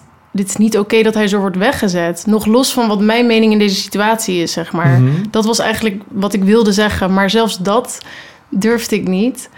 Ehm, omdat de spanning gewoon echt om te snijden was. Ehm, dus toen zei ik zoiets van ik wil het even laten bezinken. En toen, ging de beurt, toen zei de regisseur op een gegeven moment van... oké, dan eh, gaan we nu naar huis als er, als er niks meer is verder. En toen had de coördinator ineens de pik op mij. Of nou ja, dat is een beetje lullig om te zeggen. Ik denk niet dat ze de pik op mij had, maar ze had wel zoiets van... Van alle mensen die... Er waren meerdere mensen die niks hadden gezegd... maar ineens was ze tegen mij van... waarom praat jij niet? Waarom zeg jij niks? En ik was, zo, ik was helemaal geblokkeerd. Dus ik zei zo van, ja, sorry, ik weet echt even niet wat ik nu moet zeggen. En toen zei ze van, eh, eh, weet je niet, weet je niet dat, dat zwijgen de taal van onderdrukker is? En eh, door niks te zeggen in deze situatie, weet ik niet wat jij denkt. En misschien heb jij de raarste gedachten. En ze was, ik zeg het nu nog een soort van rustig, maar ze schreeuwde dit echt tegen mij. Ehm, ik voelde me echt compleet een soort van belaagd. En toen zei ze, ik wil dat je nu praat nou ja, ik had absoluut geen tekst op dat moment. Dus ik, ik bleef soort van, ja, uh, ik weet het even niet. En toen, um, toen kreeg ik dezelfde verwijten naar me toe... dat ik een internalized white supremacist was... en dat ik een racist was. En ze bleef maar doorhameren op zwijgen is de taal van de onderdrukker. En, um, en weet, ik weet niet eens meer wat ze allemaal zijn... maar ze had heel veel verwijten toen zei ik op een gegeven moment van, maar waarom word ik als enige uitgekozen? Want er zijn meer mensen die stil zijn geweest. Waarom, waarom worden zij er niet ook op aangesproken dan? Plus de docent, regisseur had gezegd van je mag stil zijn. Maar goed, dat los daarvan. Ehm, toen zei ze van, uh, ja, het zal wel mijn eigen vooroordelen liggen, maar jij bent de enige witte persoon hier. Dus, uh, dus bij jou denk ik dan toch dat er hele rare dingen in je hoofd afspelen. En toen, uh, nou ja, ik, ik was een soort van bevroren. Ik, ik zei volgens mij niks meer of niet meer zoveel. En toen op een gegeven moment is ze, is ze heel boos weggelopen en huilend en zo. Is ze naar de gang gegaan. En de regisseur uh, is toen achter haar aangerend. Uh, en ik zat daar een soort van heel ongemakkelijk met al die mensen die ook de hele tijd stil waren. Wat ik snap, want ik was zelf ook de hele tijd stil. Maar het was een soort van heel awkward. En toen zei iemand nog zo van: Ja, ja, misschien moet je er even achteraan. En toen dacht ik, ja, inderdaad, het is ook raar om hier te blijven zitten. Dus toen ben ik er achteraan gegaan. En toen. En ik, uh, ik, mijn emotie staat natuurlijk ook gewoon best wel hoog. Um, maar toen zei ze zoiets van. Toen herpakte zichzelf. Toen zei ze van. Uh, ja, sorry, ik, ik bedoelde dit ook helemaal niet. Niet um, persoonlijk naar jou toe. Maar waarom zei je niks? Dus toen ging ze vervolgens alsnog mij een soort van aanvallen. En toen, nou, toen kreeg ik daar weer allerlei verwijten naar mijn hoofd. Waarvan ik echt dacht: hoe, hoe kun je dit überhaupt zeggen op dit moment? Uh, en ik, Wat voor verwijten? Nou ja, de hele tijd die, die dat ik een white supremacist was. En dat ik uh, hele racist, misschien wel hele racistische gedachten had. En dat ik um, weer deed het zwijgen is de taal van onderdrukker. Dat soort dingen. Dus eigenlijk herhaalde zichzelf de hele tijd. En toen um, toen zei, zei ze op een gegeven moment van... maar waarom zei je niks? En toen probeerde ik een soort van uit te leggen van... van ja, soms als je je niet helemaal veilig of niet fijn voelt... Uh, oh, jij voelt je niet fijn. Oh, jij voelt je niet fijn. Nou, kreeg ik dat. En toen zei ik van... wat ik probeer te zeggen is dat soms als je je niet helemaal fijn voelt... dan heb je een soort van... dat je weet je wel dat je of gaat vechten of gaat vluchten of gaat bevriezen. En, en ik was gewoon een beetje bevroren. En toen toen vroeg ze van, maar waarom zei je dat dan niet dat je dat je, je bevroren voelde, maar dat, dat je wel heel veel deed of zo? En toen zei ik zoiets van, ja, weet ik veel, soms doe je toch onhandige dingen, uh, jeugdpatronen, weet ik veel. Dat zijn ook een soort van menselijke patronen of zo. En toen, uh, maar dat woord trok zij toen weer helemaal uit de context en zei ze: patronen, patronen. Jullie witte mensen altijd maar weer met je patronen en excuses. En toen, uh, op dat moment ben ik weggelopen. En ben ik in de auto gaan zitten en heb ik een soort van kwartier nagedacht van... wat de fuck moet ik nu? En toen op een gegeven moment ben ik wel weer teruggelopen. En toen was daar de sfeer natuurlijk super ongemakkelijk en raar. En toen werd het een soort van afgesloten. En gingen we naar huis. Maar met een heel, heel maf gevoel natuurlijk.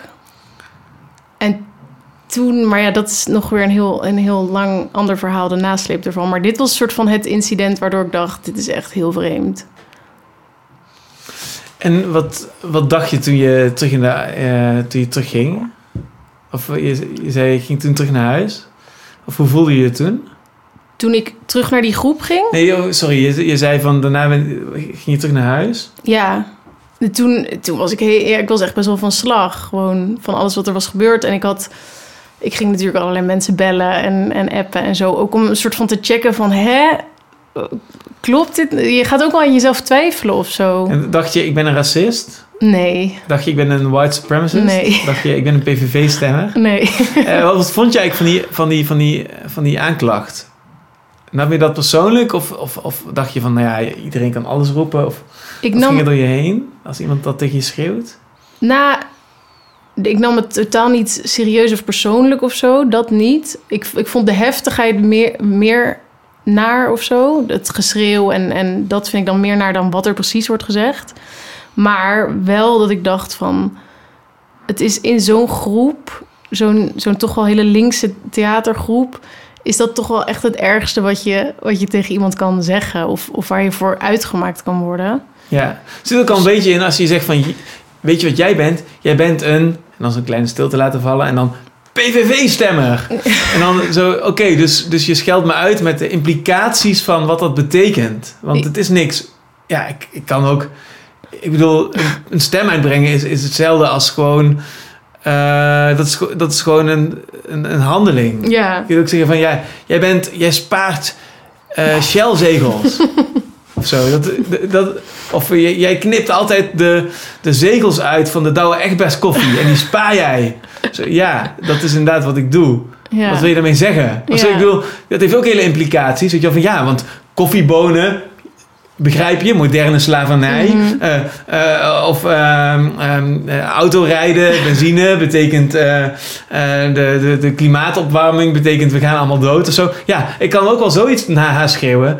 Maar, maar dat is dus, dus, dus, de- dus je kunt dat alleen maar schreeuwen als je veronderstelt dat een groep eh, de implicatie begrijpt en daar Ja. hetzelfde van vindt. ja, Anders is het niks. het, Want eh, dan is inderdaad een groep van... En dan heb je als laatste woord... Weet je, jij bent volgens mij, jij bent volgens mij gewoon zo'n PVV-stemmer. ja.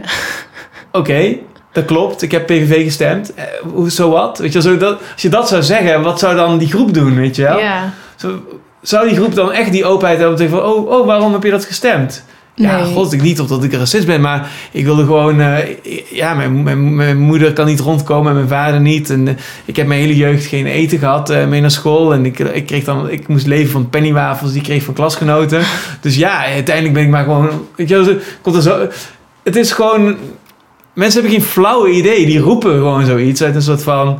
Om elkaar inderdaad te besmeuren met, het, met de grootste stickers die je in zo'n groep niet wil hebben. Ja, precies. Racist, White supremacist. white supremacist, PVV-stemmen. Ja. Zo. Had je maar mee moeten doen met wat we als groep vinden. Met als groep denken. Ja, ja. Dat zo, ja, fijn. Ja, en dat vind ik ook heftig aan, aan dat. Ik bedoel, wij zijn zo'n zo'n theatergroepje is natuurlijk allemaal, zijn allemaal linkse mensen. En die, en die hebben misschien net een andere linkse nuance. Maar volgens mij ook die jongen die zijn ervaring deelde, is ook hartstikke. Als in, eigenlijk sta- staan we allemaal best wel hetzelfde in dingen.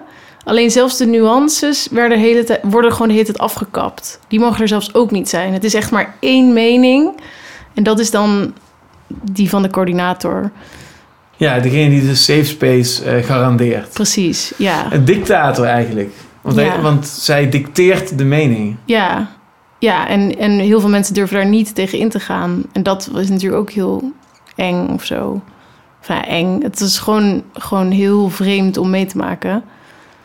Ehm, maar ja, goed, toen... toen Dus jij was, jij, jij was thuis. in- Ja, we moeten, het grootste gevaar van dit gesprek is dat we dan, dat we dan gaan. eh, dat we dan vervallen in dat dit dan heel erg is.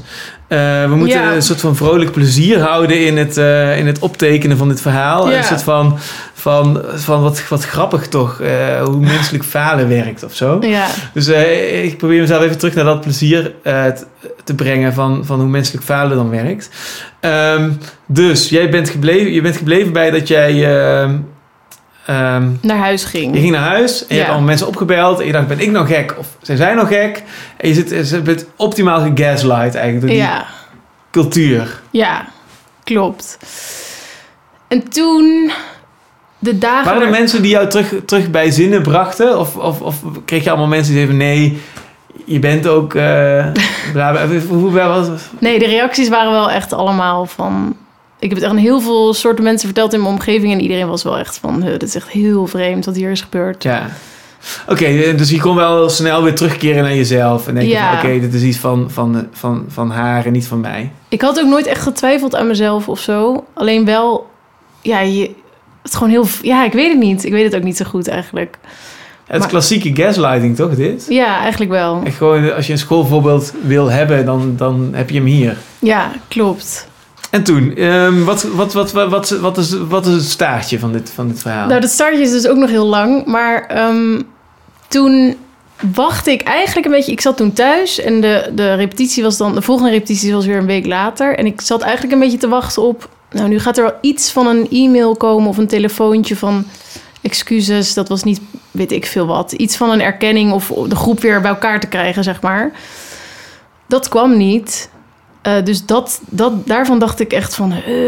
hoezo komt er niet iets van een mail of zo? Ehm, ondertussen waren verschillende mensen uit de groep mij aan het appen en aan het bellen van... wow, dit was echt heel heftig wat er was gebeurd. Ehm, dit is echt niet oké, we moeten hier iets aan doen, zeg maar. Dat, dat dit goed wordt opgelost. Ehm, en toen de eerstvolgende repetitie... we hadden dus niks gehoord of zo, ook niet van die regisseur... toen werd ik nog wel nou, dat is trouwens niet belangrijk. Maar in elk geval, toen, toen waren we bij die repetitie. En toen zei de regisseur zoiets van... Oh ja, de regisseur had ons gevraagd eh, de week daarvoor... van maak allemaal een performance of een brief over hetgeen wat er is gebeurd. Dus de, de ruzie, zeg maar, of het conflict. Had de regisseur gevraagd. Ja, Ja. dus we kwamen er allemaal. De sfeer was super raar. Ehm, En hoe, hoeveelste repetitie? Was het gewoon de eerste repetitie die dat die zo escaleerde? nee, nee, ik denk, de- weet ik veel, de zesde of zo. Ah, ja, ja. Dus, eh, dus, dus die regisseur dacht van, nou, we moeten er iets mee. Gaan we materiaal van Ga er maken. materiaal van maken. Ja, precies. Ehm, en En kon je daar iets mee? Heb je daar iets, heb je, ben je daarmee aan de slag gegaan? Of? Ik heb een brief geschreven die ik. ehm, eigenlijk heb ik aan die coördinator een brief geschreven, maar ook eigenlijk aan de hele groep. Van, van wat ik van die situatie vond. Ja. en wat Kun je ik, die voorlezen? Of wil je dat niet? Dat wil ik op zich wel. Ja, ik had toen, want deze brief heb ik later ook naar de coördinator gestuurd. Maar toen had ik, heb ik hem zeg maar naar de groep geschreven. Maar nu, ik weet niet hoe die nu is, maar ik ga het Ja. gewoon eh, voorlezen. Ik kan wel inbeelden dat ik die groep ben. Ja. Ehm, ik ben nog steeds heel erg geschrokken van afgelopen zondag. Eh, dingen die eh, werden geïmpliceerd over en weer vond ik echt ontzettend heftig. De werksfeer was, ook al hebben we zo'n drie lessen aan een manifest besteed, voor mij compleet onveilig. Ik ben daarom überhaupt erg aan het twijfelen gezet of ik door wil gaan met deze groep. Maar ik kan die beslissing niet maken voor, het voor ik het gesprek ben aangegaan, vond ik. Afgelopen zondag was ik stil terwijl ik een hele hoop dingen had willen zeggen. Dingen die ik niet durfde zeggen omdat de sfeer zo onveilig was en de spanning om te snijden. Ik kan me zo voorstellen dat meer mensen om die reden stil waren. En natuurlijk is het goed om iedereen te. Oh ja, want, want dat was een van de argumenten van eh, iedereen moet te horen zijn tijdens een werkproces, dus Jara moet nu praten. Ehm, en natuurlijk is het goed om iedereen te horen tijdens een werkproces, maar de meeste mensen, waaronder ik, durven zich alleen te uiten als de sfeer veilig genoeg is. Dit heeft in dit geval dus niets met mijn witte mensenpatronen te maken, zoals toen naar me is geschreeuwd. Het is in dit geval ook niet de taal van de onderdrukker. Het is simpelweg een student die zich niet veilig voelt. Ik vind het daarom des te erger dat ik me al niet veilig voelde en toen ook nog allerlei verwijten en boosheid naar me toe kreeg omdat ik niets durfde te zeggen. Ehm, ik moest inderdaad niet plassen, maar ik heb tien minuten op de wc gehuild. Ik durfde het niet te zeggen omdat ik niet de aandacht op me wilde vestigen en omdat de sfeer zo grillig was. Ik zeg het niet om zielig gevonden te worden, maar meer om aan te geven dat de situatie me heel veel deed. En dat mijn stilte en verdriet voor on- onterecht voor desinteresse werd aangezien. Dat de coördinator zich niet veilig voelde bij het feit dat ik en anderen stil waren, snap ik. Ik snap ook dat je dan kan gaan invullen wat de stille mensen denken. Toch, toch kun je dan ook afvragen hoe we zo'n sfeer, hoe we zo'n sfeer kunnen creëren dat met elkaar dat iedereen durft te praten en er ook daadwerkelijk naar iedereen geluisterd wordt. Ik had een hele hoop willen zeggen. Ik had willen zeggen dat ik het mooi vond wat de coördinator zei over identiteiten en dat niet iedereen de vrije keuze heeft om daartussen te switchen. Dat ik het belangrijk vond ehm, voor onze voorstelling dat Esmee ook haar ervaring mocht delen. Ik had ook willen zeggen, laten we proberen open naar ehm, de student in kwestie te luisteren. Hem niet meteen persoonlijk aan te vallen met z'n allen tegen één. Ik had willen, Ik had willen zeggen dat ik de sfeer niet veilig en prettig vond voor niemand en dat we het gesprek misschien beter hadden kunnen voortzetten als iedereen zich weer prettig had gevoeld. En ik had willen zeggen, er kunnen soms meerdere waarheden bestaan. Ik had willen vragen of we de student in kwestie serieus zouden kunnen nemen, omdat er in elk standpunt iets interessants te vinden is. Hem niet meteen weg te zetten als onbelezen of een geïnternaliseerde white supremacist. Ik had willen vragen of de regisseur het gesprek in vredesnaam wilde leiden, zodat het constructief zou worden. Ik had naar iedereen willen luisteren en dat iedereen naar elkaar zou luisteren, echt luisteren, open luisteren, zonder onveiligheid. Ik durfde, dit niet ik durfde dit allemaal niet te zeggen, omdat de spanning op te snijden was en de emoties hoog opgelopen. Bang dat als ik iets zei, het verkeerd zou worden geïnterpreteerd en ik de nieuwe student in kwestie zou worden. Misschien was ik hierin niet de enige. Ik vind het heel kwalijk voor die student en ik wil daarvoor dan ook sorry zeggen. Sorry dat ik stil was terwijl ik eigenlijk voor je had willen opkomen. Niet omdat ik jouw standpunt belangrijker vind dan een ander, maar omdat ik vind dat beide ervaringen op hun waarde moeten worden geschat. En omdat ik vond dat er niet naar je geluisterd werd en er je onterecht in een hoekje werd gedreven. Ik had ook willen zeggen, misschien zit er iets moois in de ervaring van de student in kwestie. En daarnaast kan ook de ervaring van de coördinator bestaan. Misschien is het leven niet zwart-wit en volledig in goed en fout op te delen. Um, er zijn op de wereld en dus ook binnen zo'n kleine bubbel, binnen dit theatergezelschap, meerdere waarheden, meerdere ervaringen en meerdere meningen. En dat is mooi. Daaruit ontstaan de mooiste gesprekken en het meest waarachtige theater. Al die meningen, waarheden en ervaringen zonder oordeel aanhoren en met respect voor elkaar. Dat is voor mij een veilige werksfeer en een gelijkwaardige manier om samen te werken. Ja, dus een hele heldere en eigenlijk, naar mijn idee, redelijke brief. Ja. En hoe werd erop gereageerd? Nou, um, het viel me op dat. Kijk, dit, het, het, volgende gebeurde. Iedereen reageerde toen wel een soort van: van oh, wat vervelend dat je, dat je het zo hebt ervaren. Terwijl ik de hele tijd dacht: het is niet alleen voor, het is voor de hele groep raar, lijkt me. Mm -hmm. Maar iedereen ging een beetje zo doen van, van: oh, wat vervelend. En we gaan ervoor zorgen dat het niet nog een keer jou overkomt of zo. Um, Waarmee ik al dacht van, oh, dus er wordt niet erkend in de groep dat meerdere mensen hier last van hadden. Want ineens iedereen die mij dus privé had gebeld, durfde zich niet uit te spreken. Oh, dus jij hebt ook contact gehad met mensen in die groep? Ja, ook dacht dat ik dat had gezegd. Ja, nee, nu, nu begrijp ik het beter. Uh, dus die mensen konden wel in privé zeggen van... ja, ik vond dat ook belachelijk of ja. ik vond het ook heftig... en die, die vielen dat nu af, naar jouw gevoel. Die, ja, die zeiden nu niks of zeiden dingen zoals... Uh, van die dingen als... oh, wat vervelend dat jij dat zo hebt ervaren. Terwijl Ja. ik dacht, ik, ik was toch niet de enige. En toen daarna gingen andere mensen hun, hun brief of whatever voorlezen. En toen viel het me dus op dat de mensen die, die nog vijf minuten daarvoor hadden gezegd van... oh, wat vervelend en we gaan zorgen dat dit niet meer gebeurt... ineens hele andere teksten in hun brief hadden. Niet iedereen hoor, maar een paar mensen. Ehm, waaronder één iemand die, ehm, die zei van... eh, die had een soort tekst van... ik sta altijd achter de zwarte vrouw. Ook al steekt zijn huis in de fik, ik sta altijd achter de zwarte vrouw. Ehm, waardoor ik een soort van dacht van... Huh, enerzijds zeg je van, oh, dit gaat niet meer gebeuren... en, en we gaan je back-uppen en weet ik veel wat. En anderzijds zeg je nu weer in je brief dit. Ik vond het vreemd. Ehm, toen vervolgens ons, was er een van die mensen... die, die dus mij privé ook had geappt. En die, die was eigenlijk de enige die zei van... ik vind het niet oké wat hier was, is gebeurd.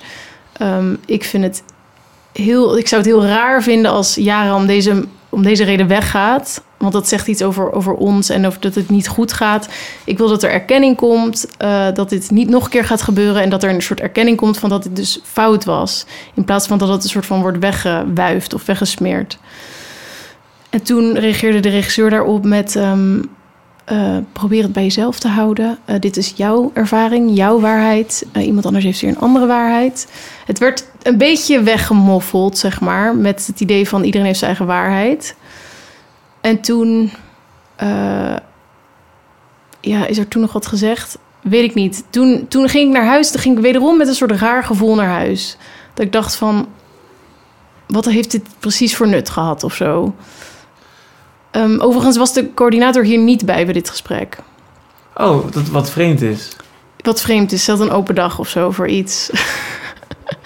Ehm, en, en toen ben ik uit die voorstelling gestapt. Dus ik heb gezegd van, nou, dit, dit het lijkt me niet handig als, als, dit, als ik hier nog in ga spelen. Want ik heb daar helemaal geen zin in. Ehm, ik zei, ik, ik moet nog even denken van of ik hier überhaupt wil blijven. Gold dat voor het hele project, met de hele samenwerking met die... of gold het alleen voor dat project binnen... Nee, alleen dat, dat project met die regisseur over identiteiten, zeg maar. Ja. Ik vond van de manier hoe ermee om werd gegaan, achteraf dacht ik, ja, dan lijkt me dit geen enigszins vruchtbare bodem om nog verder deze voorstelling te gaan maken. En wat was het, eh, wat was het doorslaggevende element waardoor je daar dat besloten hebt? Ehm, ja, dat, dat ene gesprek met die regisseur en waarbij die jongen zich zeg maar uitsprak met... Oh ja. Heb, je, heb je dat voor jezelf besloten? Of, of heb je... eh, eh, heb je dat samen met iemand besloten? Of hoe heb je dat gedaan? Nou, nee, al heel snel had ik het gevoel van... deze voorstelling wil ik überhaupt niet meer doen. Ja. Dat traject wist ik nog gewoon niet, maar ik dacht deze voorstelling sowieso niet. Dus dat heb ik eigenlijk, of ja, wel in samenspraak met vrienden en zo natuurlijk. Maar ehm, toen heb ik nog wel een gesprek aangevraagd met de coördinator en het zakelijk leider. Om een soort van nog wel het, bespreekbaar te maken van... is het mogelijk dat ik deze voorstelling niet doe? Want ik vind dit helemaal niet een prettige manier van samenwerken enzovoort. Ehm, maar dat gesprek vond ik weer zo... Soort, ergens een soort van tegenvallen. Niemand erkende het feit dat het voor jou als een onveilige werksituatie Nee, precies. eh, werd gezien nee, precies. ervaren. En voor, voor meer mensen, maar die dat dan vervolgens niet in de groep durfden Ja. te uiten. Ja. Ehm, want dat zou eigenlijk grappig genoeg voor mij al genoeg zijn. Als, als gewoon die coördinator had gezegd van... dat was inderdaad niet zo handig. eh, sorry aan de groep. ja. En dan daarna ben zat, ik echt... zat wel hoog in mijn emoties. Ik laat me wel, wel eens meeslepen. Of zo. Als er ja, zoiets, iets van zelfreflectie was geweest. dan, was het voor mij eigenlijk echt al goed geweest. Ja, en, en doordat die, er twee of drie terugkoppelingmomenten waren... Waar, waar die allemaal niet echt van de grond kwamen... daardoor dacht je, ik moet weg. Ja, Ja. klopt. Klopt. Oké, ehm, volgens mij eh, heb ik het verhaal tot aan hier gehoord. Maar zoals Ja. ik van jou begreep, zijn er ook nog nieuwe ontwikkelingen. Klopt dat? Ja, klopt. Ehm, Wil je daar nog iets over vertellen? ja. Ja, Voordat we in de, in de in de analyse nabespreking duiken. Ehm, nou, wat me toen, ik had dus toen dat gesprek met die zakelijk leider en die coördinator. En daarin viel me op dat, dat die coördinator. Kijk, het probleem van mij is dat ik dan al heel snel blij ben dat er iets van harmonie is. Dus, dus ik laat me dan ook soms een beetje meevoeren door, door het gesprek. Snap je dat ik dat pas achteraf merk van, nee, dat klopt alsnog helemaal niet of zo. Maar ehm, in dat moment werd, werd gewoon heel erg. Zakelijk leider erkende wel een soort van: van oké, dit is niet oké en hier moet een gesprek over komen. Dus, dus zij had gezegd van: oké, er moet, moet gesprek komen met vertrouwenspersoon zonder de coördinator erbij. Ehm, en er moet een manier worden gevonden dat, dat. Want ik vertelde ook dat meerdere mensen zich niet veilig bij die coördinator hadden gevoeld. Ehm, dat ze dat niet tegen de coördinator zelf durfden te zeggen. Ehm, dus die zakelijk leider nam dat wel serieus. En die had een paar stappen bedacht, maar die stappen zijn vervolgens nooit uitgevoerd. Eh, vervolgens zei ook de, de coördinator van... eh, ja, maar ik geloof in, in dekolonisatie van het onderwijs. Oftewel, iedereen is gelijk, dus ik sta helemaal niet boven jullie. Dus er is helemaal geen machtsverschil. Waarop de zakelijk leider dan weer reageerde van... dat kun je niet echt als argument brengen... want dat is, kan je streven zijn, maar dat is nu nog niet realiteit... En vervolgens werden in de gesprekken daarna... Nou, het was gewoon heel vreemd. Ehm, toen het eerstvolgende gesprek wat er weer was... was met de coördinator erbij en een vertrouwenspersoon. En ehm, wat dus eigenlijk niet de afspraak was... want dat is natuurlijk ook een beetje raar. Ehm, en, toen, en toen merkte ik al gelijk van... oh ja, dit gaat zo'n soort gesprek worden. Namelijk, een, een vertrouwenspersoon is even een uurtje vliegt even een uurtje in om vooral even weer alles glad te strijken wat er, wat er niet, goed, niet harmonieus is of zo. Ehm, dus ik bleef toen bij mijn punt van... ik heb het gevoel dat er iets van erkenning moet komen... voordat we verder kunnen gaan. Want anders dan is er niet een vertrouwen dat dit niet nog een keer gaat gebeuren. En toen heeft eigenlijk die coördinator dat gewoon ontkend. Die heeft gewoon gezegd van... ja, maar er, ik kan niet iets gaan erkennen wat ik niet heb gedaan. Want wat er is gebeurd is dat ik gewoon aan jou vroeg of je wilde praten. Jij zei, nee, dat kan ik nu niet. En toen ben ik huilend weggelopen. Ehm, Dus zij heeft weggelaten dat ze jou heeft uitgemaakt voor racist, white supremacist en eh, PVV-stemmer. ja. Ja. Dat was een soort van... En toen dacht ik van ja... En ik- geloof je dat? Want het kan zijn dat, dat voor iemand dat het zeg maar... eh, ik wil zeggen wit voor de ogen wordt, maar dat is misschien ook gepolitiseerd om dat zo te zeggen. Maar in ieder geval dat je het soort waas voor je ogen krijgt. dat je en dat, dat je het gewoon meer- niet meer weet. Dat kan natuurlijk. Dat zou kunnen. Ja, dat zou... Dat, ik weet oprecht niet of, of zij zichzelf nu gelooft of Maar niet. er waren wel heel veel getuigen bij, toch? Eh, heeft dan niemand, eh, eh, voelt dan niemand de behoefte om da- daarvan te getuigen? Van, hé, dat is wel gezegd, namelijk. Nee, en dat, is, en dat is het gekke aan zo'n... Ja, toch wel angstcultuur die daar dan heerst of zo. Dat niemand... Persoonlijk heb ik echt van misschien wel vier mensen een bericht gekregen van... van een soort van, ik sta aan jouw kant. Het klinkt een beetje Ja. gek, maar een soort van... Ik, ik, ik ga je proberen te ondersteunen in dit, in dit gesprek. Maar in het gesprek zelf durft eigenlijk bijna niemand dat dan ook echt te doen. En leek ik inderdaad wel die irritante gek die weer datgene opbracht. Alsof ik een soort van, hoe heet dat, een luis in de pels was. Die weer dat met dat gezeik kwam. Terwijl ik gewoon wist van, huh, maar jij en jij en jij, jullie staan toch ook daarachter? Ehm, dus, maar goed, dat werd ontkend. En toen, en toen inderdaad ge- reageerde niemand daarop. En toen heb ik, heb ik nog zoiets gezegd van... Van, van nou ja, ik, wat ik wel weet is dat, dat, de, de, dat de sfeer heel erg naar was. En dat niemand op dat moment in mijn of in die jongens schoenen had willen staan. Dus dat zegt dan toch al genoeg. En toen, toen kwam de vertrouwenspersoon en die had zoiets van... oh god, eh, geen harmonie, help, we hebben nog maar korte tijd. Dus die heeft toen zo'n zo'n post-it gepakt. En die zei toen, oké, luister, even, even stil nu. Ehm, ik schrijf hier, ehm dan tekenen ze iets op een post-it en dan zei ze, wat zie jij? Dan zei je een 6. En dan werd de post-it naar de ander gebracht. Wat zie jij? Een 9. En toen zei ze, dus daarmee wil ik zeggen, iedereen heeft zijn eigen waarheid. De een ziet een 6, de ander ziet een 9. Eh, dan gaan we nu pauze houden. En dan gaan we daarna... ehm, En waarom heeft ze dit briefje niet laten zien aan die eh, coördinator? dat liet ze, nee, ze liet het aan mij en de coördinator zien. Wij zaten tegenover elkaar. Oh ja. En ik zag een 6 En wat en zei 6. die coördinator? Ja, die Nou. was soort van, van... Die was wel blij met dat metafoor natuurlijk. Maar die, die metafoor is toch één op één toepasbaar op het allereerste begin van het conflict? Ja, klopt. Van ja, waarin zij woedend wordt op het feit dat, dat iemand die wel eh, zwart is, vrouw was en nu man is, en Ja. dus trans is. En dus op allerlei manieren alle boksen aftikt voor, voor wat je dan minderheden noemt in Nederland. Ja, Eh, als je eenmaal in dat discours zit. Eh, als diegene tegen haar zegt van ja, ik heb niet jouw ervaring dat ik een slachtoffer ben. Ik heb die ervaring van die viering van die identiteiten. ja. Dan, eh, dan wordt zij woedend en zegt ze: Je bent een PVV-stemmer, een racist en een white supremacist. Ja. En dan zou je toch tegen haar dat briefje met die 9 en die 6 kunnen laten zien. Van, Nee, klopt. Klopt. Maar dat is het rare. Nu kwam die metafoor hun heel goed uit, maar toen niet. Voor mijn gevoel.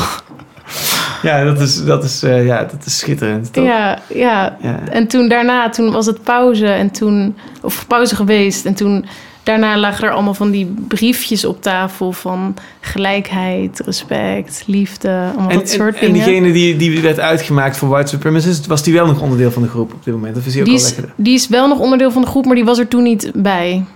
Oh ja, oké, ja. Ja. Dus die, maar die, eh, hoe, hoe, hoe, hoe gaat die er dan mee om? Dus die, die ondergaat dan leidzaam dat geweld of zo. Ehm, die. Die heeft, ja, ik weet niet zo goed. Ik heb hem niet heel veel gesproken, maar ik weet wel dat zijn dat ehm, zij met elkaar nog wel ge- privégesprekken hebben gehad of zo. Oh ja.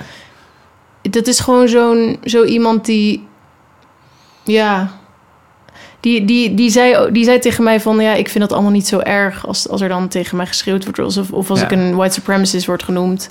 Dat vond hij persoonlijk gewoon niet zo erg, dus hij vond het ook niet zo'n punt of zo. Ja.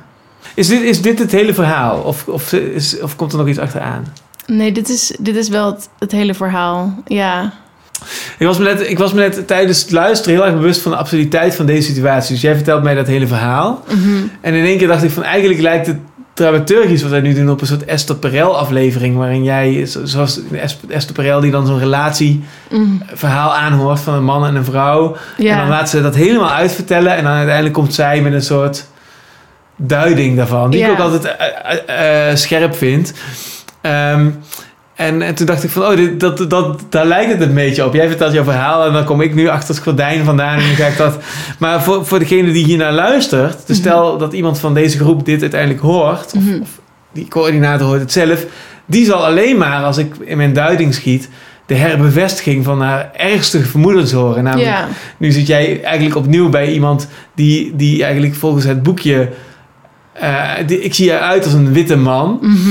En dus ik ben eigenlijk nu die white supremacist die jou ook nog even gaat uitleggen wat jij hebt meegemaakt. Mhm. En het even anders in je hoofd gaat stoppen. Dus dat is alleen maar een bevestiging van haar, van haar ergste nachtmerries en haar, en haar stoutste vermoedens. Dus dat Ja. is eigenlijk waar we nu in vastzitten. Dat ik eigenlijk alleen maar... Dat we eigenlijk niet kunnen oplossen. Want ik, ik heb eigenlijk die Esther Perel behoefte om nu die hele casuïstiek open te trekken. Mhm. Maar alles wat ik nu ga zeggen werkt averechts. Dus in die absurditeit zitten we. Ja. Dat gezegd hebbende.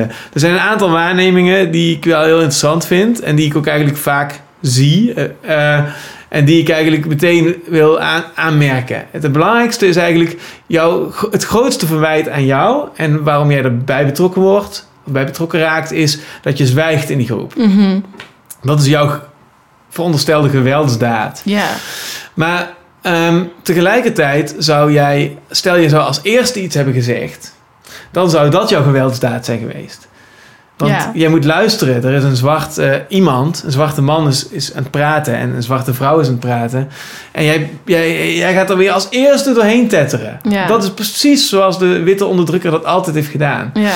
Dus dat is eh, het moment, en dat, dat, die paradox die zie je dus nu heel vaak, dat je eh, het eigenlijk niet goed kan doen. Want als je als eerst praat, dan handel je niet volgens de doctrine. En als je als laatst praat, handel je niet volgens de doctrine. Dus je doet eigenlijk altijd verkeerd. En het is bijna altijd dienend aan de onderbouwing dat je een witte onderdrukker bent. Dus, je, dat, dus dat ben je dus gewoon. Ja. Eh, want dat, dat is, het, dat is wat, wat, wat, wat. Dus, en het enige wat je misschien had kunnen doen om dat niet te zijn, is haar gelijk geven. Ja. En dus haar geweld vermeerderen, verdubbelen. Dus Ja. als je zegt van oké, zij wordt woedend op iemand die niet haar ervaring deelt. Zij wordt woedend op iemand die, ehm, die niet ook zegt daaronder te lijden. En die zegt ik vind het een viering van identiteit. Ik sluit me aan bij de regisseur van dit project en bij dit initiatief. Daar wordt zij woedend op. En op het moment dat jij dat, dat als geweld ervaart. Op het moment dat je zegt dat is onveilig. eh, ben jij een witte onderdrukker. Maar als je, dat, als je zou kiezen om dat gevoel van jezelf te overrulen. Door te denken van nee, maar ik weet, sociaal gezien is het verstandig om haar bij te vallen. Mhm. Dan zou dat eh, opgelost worden. Ja, dan zou jij klopt. niet een witte onderdrukker zijn. Dan zou je haar gewoon bijvallen. En dan zou hij gewoon de zondebok van die situatie zijn. Ja. En dan dat, was hij- eigenlijk de enige deur die daar, die daar nog in zat, in die ruimte. Die hele situatie, die hele safe space is in zijn geheel een onveilige situatie. Omdat daar gewoon een, een soort van demon zit. Een soort kwade demon die gewoon... eh, eh, want bij, bij gebrek aan leiding de leiding neemt en, eh, en de, de, de doctrine dicteert aan de groep. En de groep moet die doctrine volgen en anders wordt die groep eh, onderdrukt. Eh, dus dat is de situatie. En ehm, ik moet, weet wel... moet ik wel zeggen dat, dat ik haar niet per se als een soort demon zie. Nee, nee, nee, oké. als ja. een soort ge- getriggerd iemand. Als in... Als ik getriggerd ergens ben, in, weet ik veel, in mijn relatie of zo... dan, dan kan ik ook heel onredelijk doen. En Ja, dus dat, ja, dus dat bedoel ik denk ik met demon. Die demon die zegt dan eigenlijk van... Alles wat iedereen doet heeft te maken met mijn trauma en mijn leed. ja, En iedereen die dat niet bevestigt... eh, moet ehm, met een zweep gedisciplineerd worden in de doctrine die, die dat omschrijft. ja, ja. En die geest het in die ruimte. Ja, klopt. Zo ja. bedoel ik dat Ja, ja, eigenlijk. ja. Maar ik ben op zich wel benieuwd naar jouw Esther Perel-achtige analyse. Of heb je die nu al gegeven? Ik kan wel proberen om het even kort samen te vatten. Mhm. Dus eigenlijk onderschrijf ik al niet die hele safe space cultuur. Nee. Maar goed, daar ben ik misschien ook een eh, radicaal in. Maar ik geloof in kunst en ehm, theater maken valt eronder. Ehm, ik vind kunst belangrijk. Ik geloof in kunstenaarschap. Ik vind kunstenaarschap belangrijk. En daarin vind ik ook echt eh, ehm, grensoverschrijdend zijn is eh, cruciaal. Mhm. Dus ik ga helemaal niet mee in het frame grensoverschrijdend gedrag. Ik vind dat je als mens grensoverschrijdend moet kunnen zijn. Mhm. En dat je die grenzen onderzoekt in een, eh, in een situatie waarin we waar met z'n allen consensus is dat je dat dus een beetje moet kunnen durven onderzoeken. Mhm. Ik vind bijvoorbeeld ook eh, Jan Fabre, die ook gemetoed is, vind ik een heel goed voorbeeld. Dus dat is een, dat, die creëert hele grensoverschrijdende situaties. En dat is ook heel, heel eh, barok theater. Dat is ook je voorstellingen van 24 uur waar je... Ja, ik, een vriendin van mij die, die vertelde ooit dat ze, dat ze auditie deed voor Jan Fabre. En toen moest ze zichzelf helemaal naakt insmeren met kippendarmen of varkensdarmen of zo. En dat was de auditie, weet je wel. Dus dan, dan kun je nagaan. Dat, dat, dat, is, ehm, dat heeft een bepaalde grens. Dit is ook alweer, nu voelt het weer alsof ik haar dan aan het, eh, aan het outen ben. Mhm. Het is heel lang geleden, 10, 15 jaar geleden dat ze me verteld heeft. Maar zo bedoel ik dat helemaal niet. Ik bedoel eigenlijk gewoon even een vrolijk, gek voorbeeldje te geven. Mhm. Van, ik zou het fijn vinden als theater maken dat weer wordt. Ja. Dat je gewoon... Ik, hoef, ik zeg niet dat iedereen zich met kippendarm moet insmeren na Nee. zo. Maar als er groepen zijn die elkaar in kunnen vinden van... nou, wij willen hier de grenzen zoeken... dan, dan zou ik zeggen, nou, dat is, daar is theater bij, uit- uitermate geschikt voor. Ja. Dus Ja. ik ga al niet mee in, die, eh, in, dat, in, dat, in, dat, in dat grensoverschrijdende. Dat dat iets is wat je moet... ehm, Ten alle tijden moet voorkomen. ja, dat je dat moet voorkomen at all cost. Of dat je dat de kop in moet drukken. Nou, dan kun je vervolgens wel gaan hebben van hoe kunnen we een situatie creëren waar we met z'n allen veilig zijn Mhm. om, om, om, om, om, dat, om die grenzen op te zoeken. Ja. En ik, dat is dan, dat zou voor mij veel meer, dus die paradox is voor mij eh, de kern. Dus zoals, zoals ik dat de laatste tijd wat zoals ik dat de laatste tijd geneigd ben om te bespreken in termen van de veiligheid om onveilig te kunnen zijn. Mhm. Er zit natuurlijk al iets paradoxaals in. Hoe kun je nou de veiligheid hebben om onveilig te zijn? Nou, voor mij begint daar een gesprek. Ja. Maar in ieder geval moet het die elementen hebben, die twee elementen, die paradox. Ja. Dus ik ga al helemaal niet mee met, die, met, dat, met dat kader.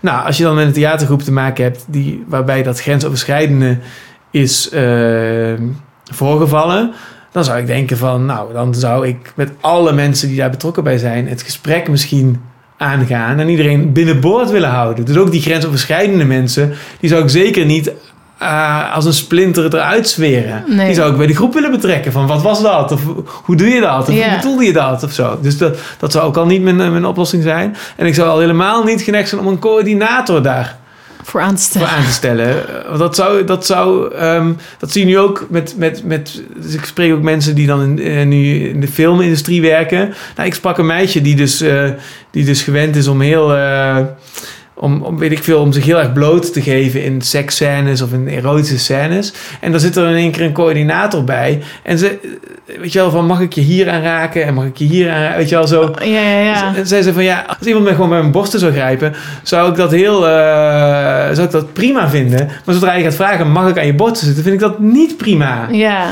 Dus zo'n coördinator, dat werkt eigenlijk contraproductief of averechts. Dus, dus dat zie ik nu ook heel vaak gebeuren, dat zo'n coördinator eigenlijk voor problemen zorgt waar die ze moet oplossen. Ja. Dus, ehm, dus dat, is, dat is het derde wat ik wil voorsorteren. En het vierde wat ik wil zeggen is... ehm, dus wat ik, zoals ik dan nu naar de situatie kijk... daar zie ik al drie dingen die ik dus niet zou, ze- zelf zou doen.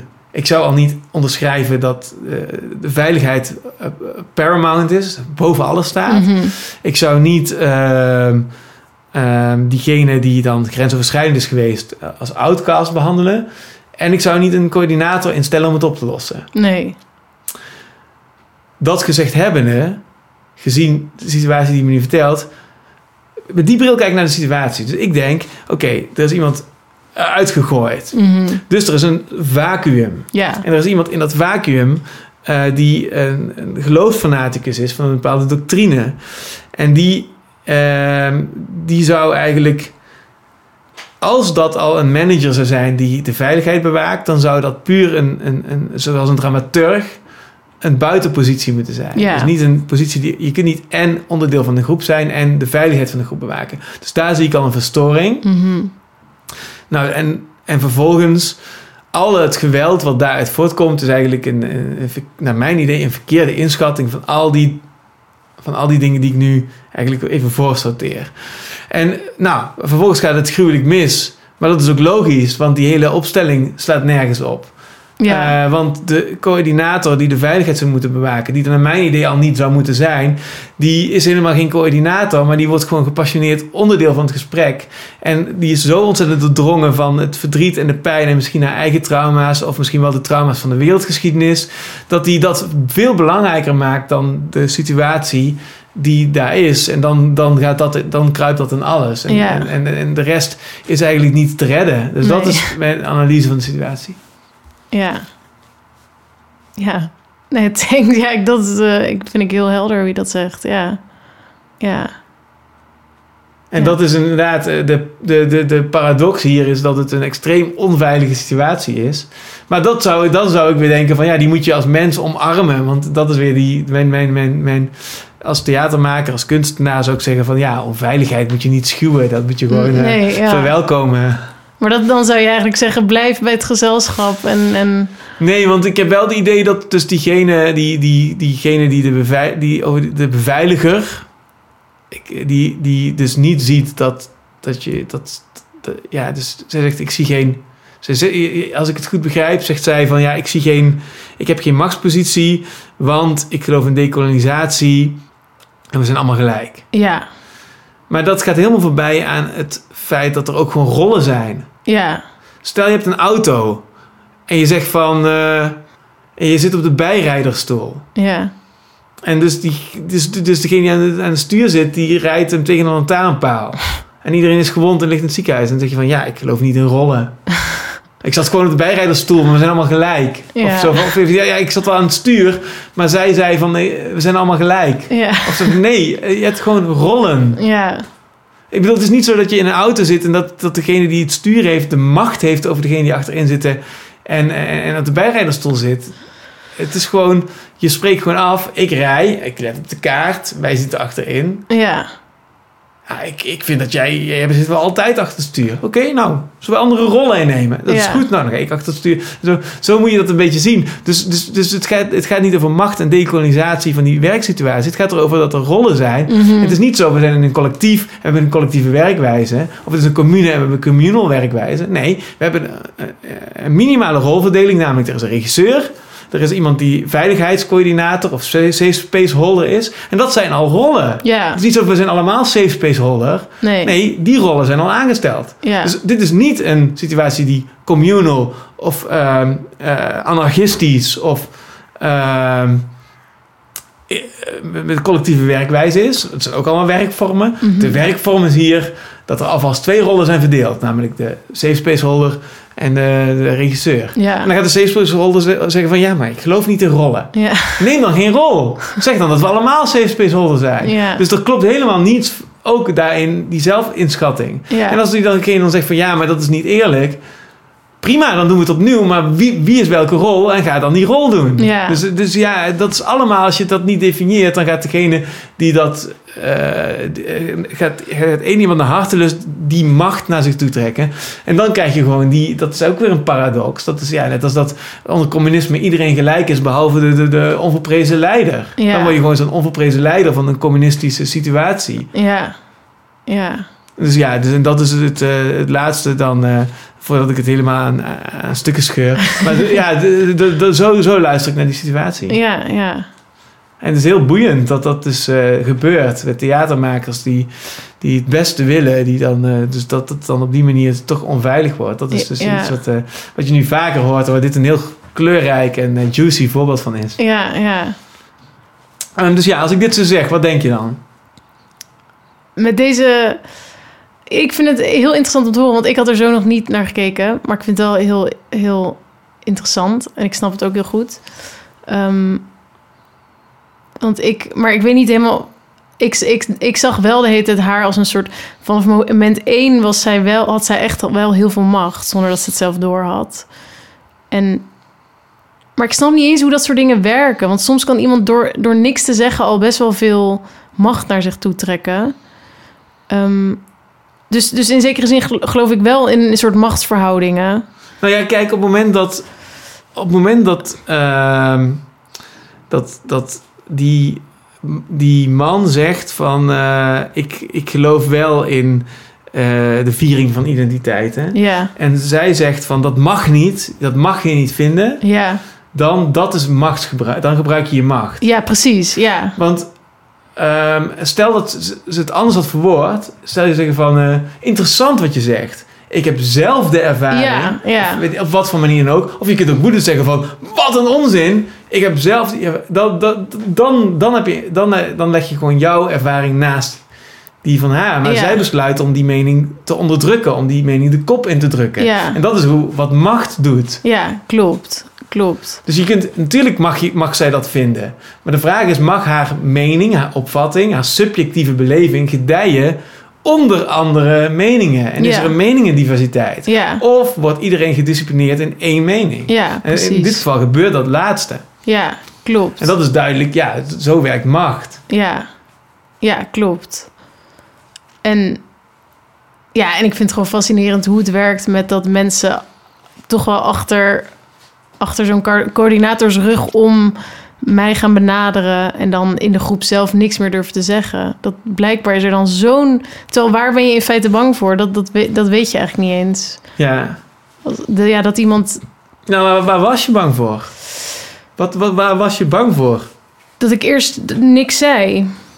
In, de, in het eerste conflict, zeg maar. Dat ik Ja. toen niks zei. Nou, ik weet niet, waar was je überhaupt gedurende dit proces bang voor? Ehm, Wat stond er op het spel? Ja, je bent dan. Waar ben je dan eigenlijk bang voor? Je bent dan bang dat je in een bepaald hoekje wordt gedreven. Dat je, misschien ben je gewoon puur bang om buiten de groep te vallen. Misschien is dat gewoon de angst. Van, oh, als ik... En ik had heel erg zo'n gevoel van... Van, oh, ik wil niet te veel aandacht hier aan besteden. Want, want ik wil gewoon maken en ik wil gewoon spelen. Dus ik wil niet, ik wil niet de hele tijd... Snap je, dan wordt dat zo'n ding of zo. Dus dat was misschien niet eens een angst. Dat was misschien gewoon eerder een soort tactisch van... Ik ga er gewoon de hele tijd niet op in. Want dan kunnen we snel weer aan het werk, zeg maar. Maar dat is natuurlijk ook gewoon een angst om ja, buiten de groep te vallen. Of aangezien... Er was letterlijk iemand die zei op een gegeven... Dat was degene die, die op een gegeven moment er een punt van heeft gemaakt... van ik vind het niet oké hoe dit gaat. En die heeft toen... Toen bij, in het laatste gesprek waar ik bij was... juist gezegd van... Van, oh, ik wil er nog even sorry voor zeggen. Ehm, heel vervelend dat ik dat... Ik hoop niet dat ik nu in een soort extreem rechts hoekje terechtkom. Eh, ik vind het juist heel mooi dat jij als een soort moederfiguur ons allemaal aan het educaten bent. Toen dacht ik echt, huh? Hoe kun je zo switchen tussen die... Dat is dan gewoon puur omdat je denkt, oh god, als ik maar niet die extreem rechts persoon ben of zo in de groep of weet ik veel wat. Ja. Terwijl hij helemaal geen extreemrechtse dingen had gezegd. Hij had alleen gezegd, ik vind het niet oké hoe dit gaat. Maar ja, ik vind het wel fascinerend. Ja, dus de, de, ultieme, de ultieme straf is eigenlijk dat je door de groep gezien wordt als extreem rechts. Ja, eigenlijk wel. Ja, Dat staat op het spel. ja. ja klopt. En En wat, is de, wat, is de, wat, is daar, wat zou daar het ergst aan zijn? dat... Ja, wat zou... Dat voelt dan een beetje als je, als je dood of zo. In zo'n groep tenminste. Ja, Terwijl als je echt lang over na gaat denken... kun je natuurlijk denken, ja, whatever. Maar als je ook ziet hoe er met iemand om wordt... kijk, wat, wat... Dus laten we eens even opzoeken wat extreem rechts, wat de definitie is. Oké. Extreem rechts wordt vaak geassocieerd met chauvinisme, xenofobie, racisme, streven naar blanke superioriteit of met, een reactie, of met reactionaire standpunten in het algemeen. Ook de alt-right bewegingen en de verwante identitaire bewegingen worden tot extreem rechts gerekend. Dus dit is Wikipedia gewoon. Ehm, IVD, rechtsextremisten vormen een dreiging voor de nationale veiligheid en democratie en de democratische rechtsorde, omdat zij antidemocratische doelen nastreven, al dan niet met ondemocratische middelen. Oké.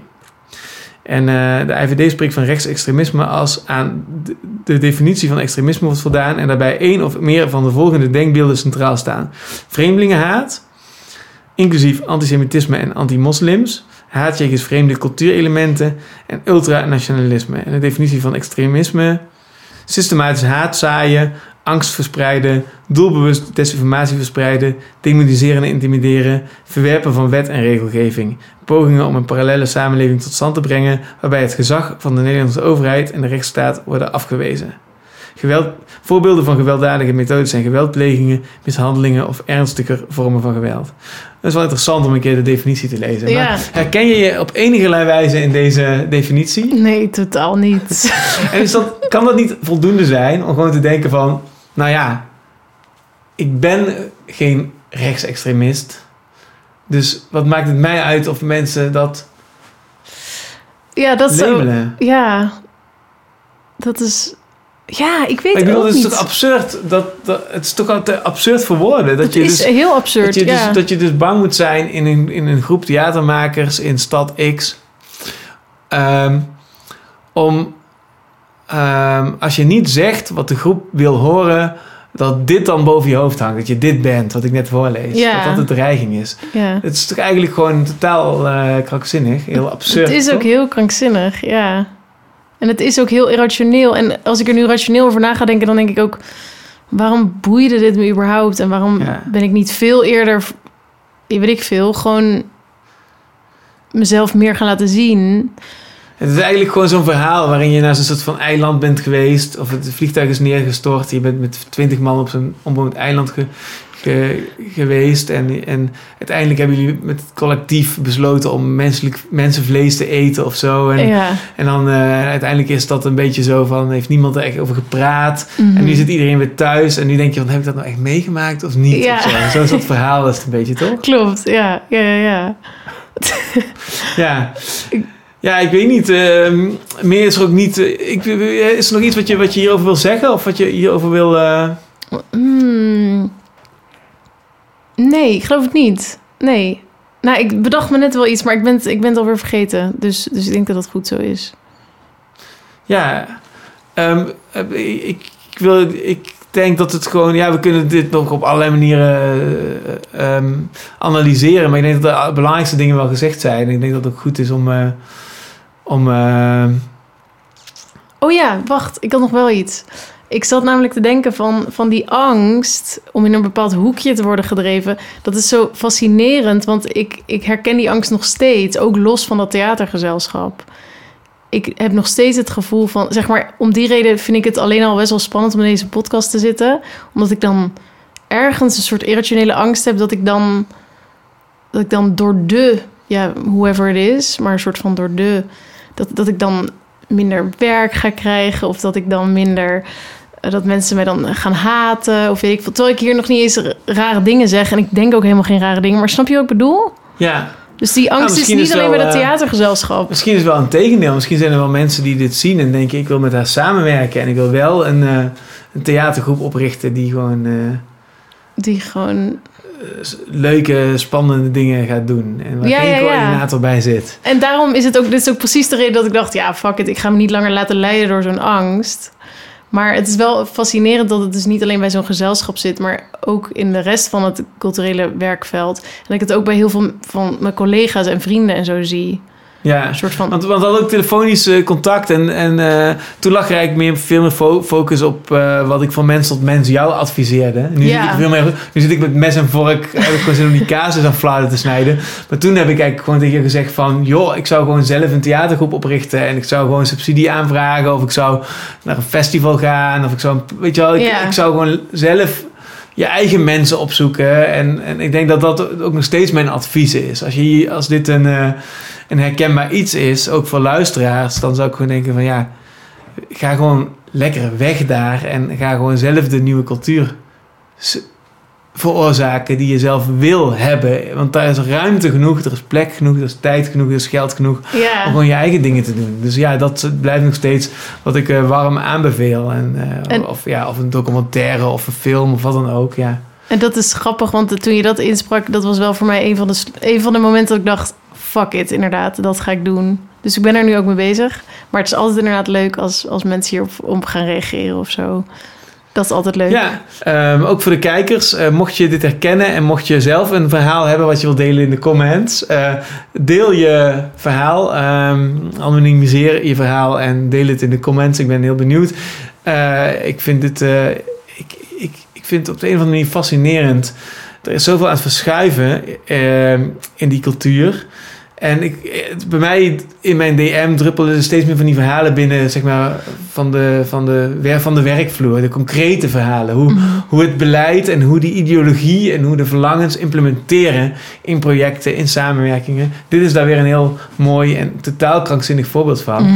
En eh, ik heb wel zin om het gewoon eh, te- om het te verzamelen en op te tekenen en om het in kaart te brengen. Hoe onze cultuur op dit moment eh, functioneert. En het li- lijkt misschien wel alsof ik daar heel erg over oordeel. Maar voor mij gaat het vooral veel meer over het ritueel van het, eh, van het, van het hamsteren, het verzamelen van, van, van al die, al die eh, voorbeelden. En da- daarin vond ik dit verhaal wel heel, eh, heel fascinerend. En ik heb er met veel plezier naar geluisterd. Dus ik wil je vooral heel erg bedanken dat je het vandaag wilde delen. Ja, jij ook. Dankjewel. Ja. En volg me op Insta. Nog vele jaren. Yes. En stuur me een berichtje als je met mij wil maken. Ja, zijn linkjes vind je onder de video. Ja, waarschijnlijk als, als ik nu de coördinator was geweest, had ik gezegd van, van ja, maar jij hebt makkelijk praten. Jij, jij hebt nooit last gehad van onderdrukking of jij hebt nooit. ehm, het, is, het is jouw taak om dan juist op te komen voor de mensen die, die zich wel als een minderheid voelen of, of als een onderdrukte voelen. Wat, wat, wat denk jij daar dan van? Ja, dan zou ik, zou ik zeggen van... Hoe, hoe, hoe weet je dat ik dat niet eh, ervaren heb, onderdrukking? Hoe- Waar, waar, heb je dat waar, waar maak je dat uit op? Uit, ja, dat is niet mijn mening, maar als nee, ik oké, nu laten we het rollenspel even doen. Oké, Jij bent Ehm, even die coördinator. ja. Je kent haar nu goed, dus je kunt je vast inleven. Hoe, waar Ja. maak je uit op dat ik, dat, eh, dat ik een, een niet onderdrukt iemand ben? Nee, omdat je een witte heteroseksuele man bent. En waar maak je uit op dat ik heteroseksueel ben? Goed, een witte man. En waar maak je het op dat ik wit ben? Aan je huidskleur. En wat is, oké, en wat is, wat is wit? Wat is, hoe definieer je dat? Ehm, Hoe definieer je dat? Eh, ben je... Ja, dat is een goede vraag. Wat is wit? Wit is, neem ik aan, gewoon...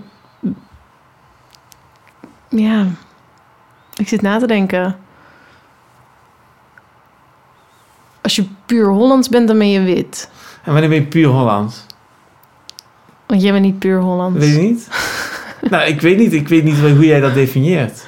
Hoe, hoe- hoeveelste generatie Nederlander moet ik dan zijn? Nee, misschien is Hollands puur, Hol- puur Hollands is uiteraard niet een, een goede uitleg. Wanneer ben je wit? Ik weet het niet.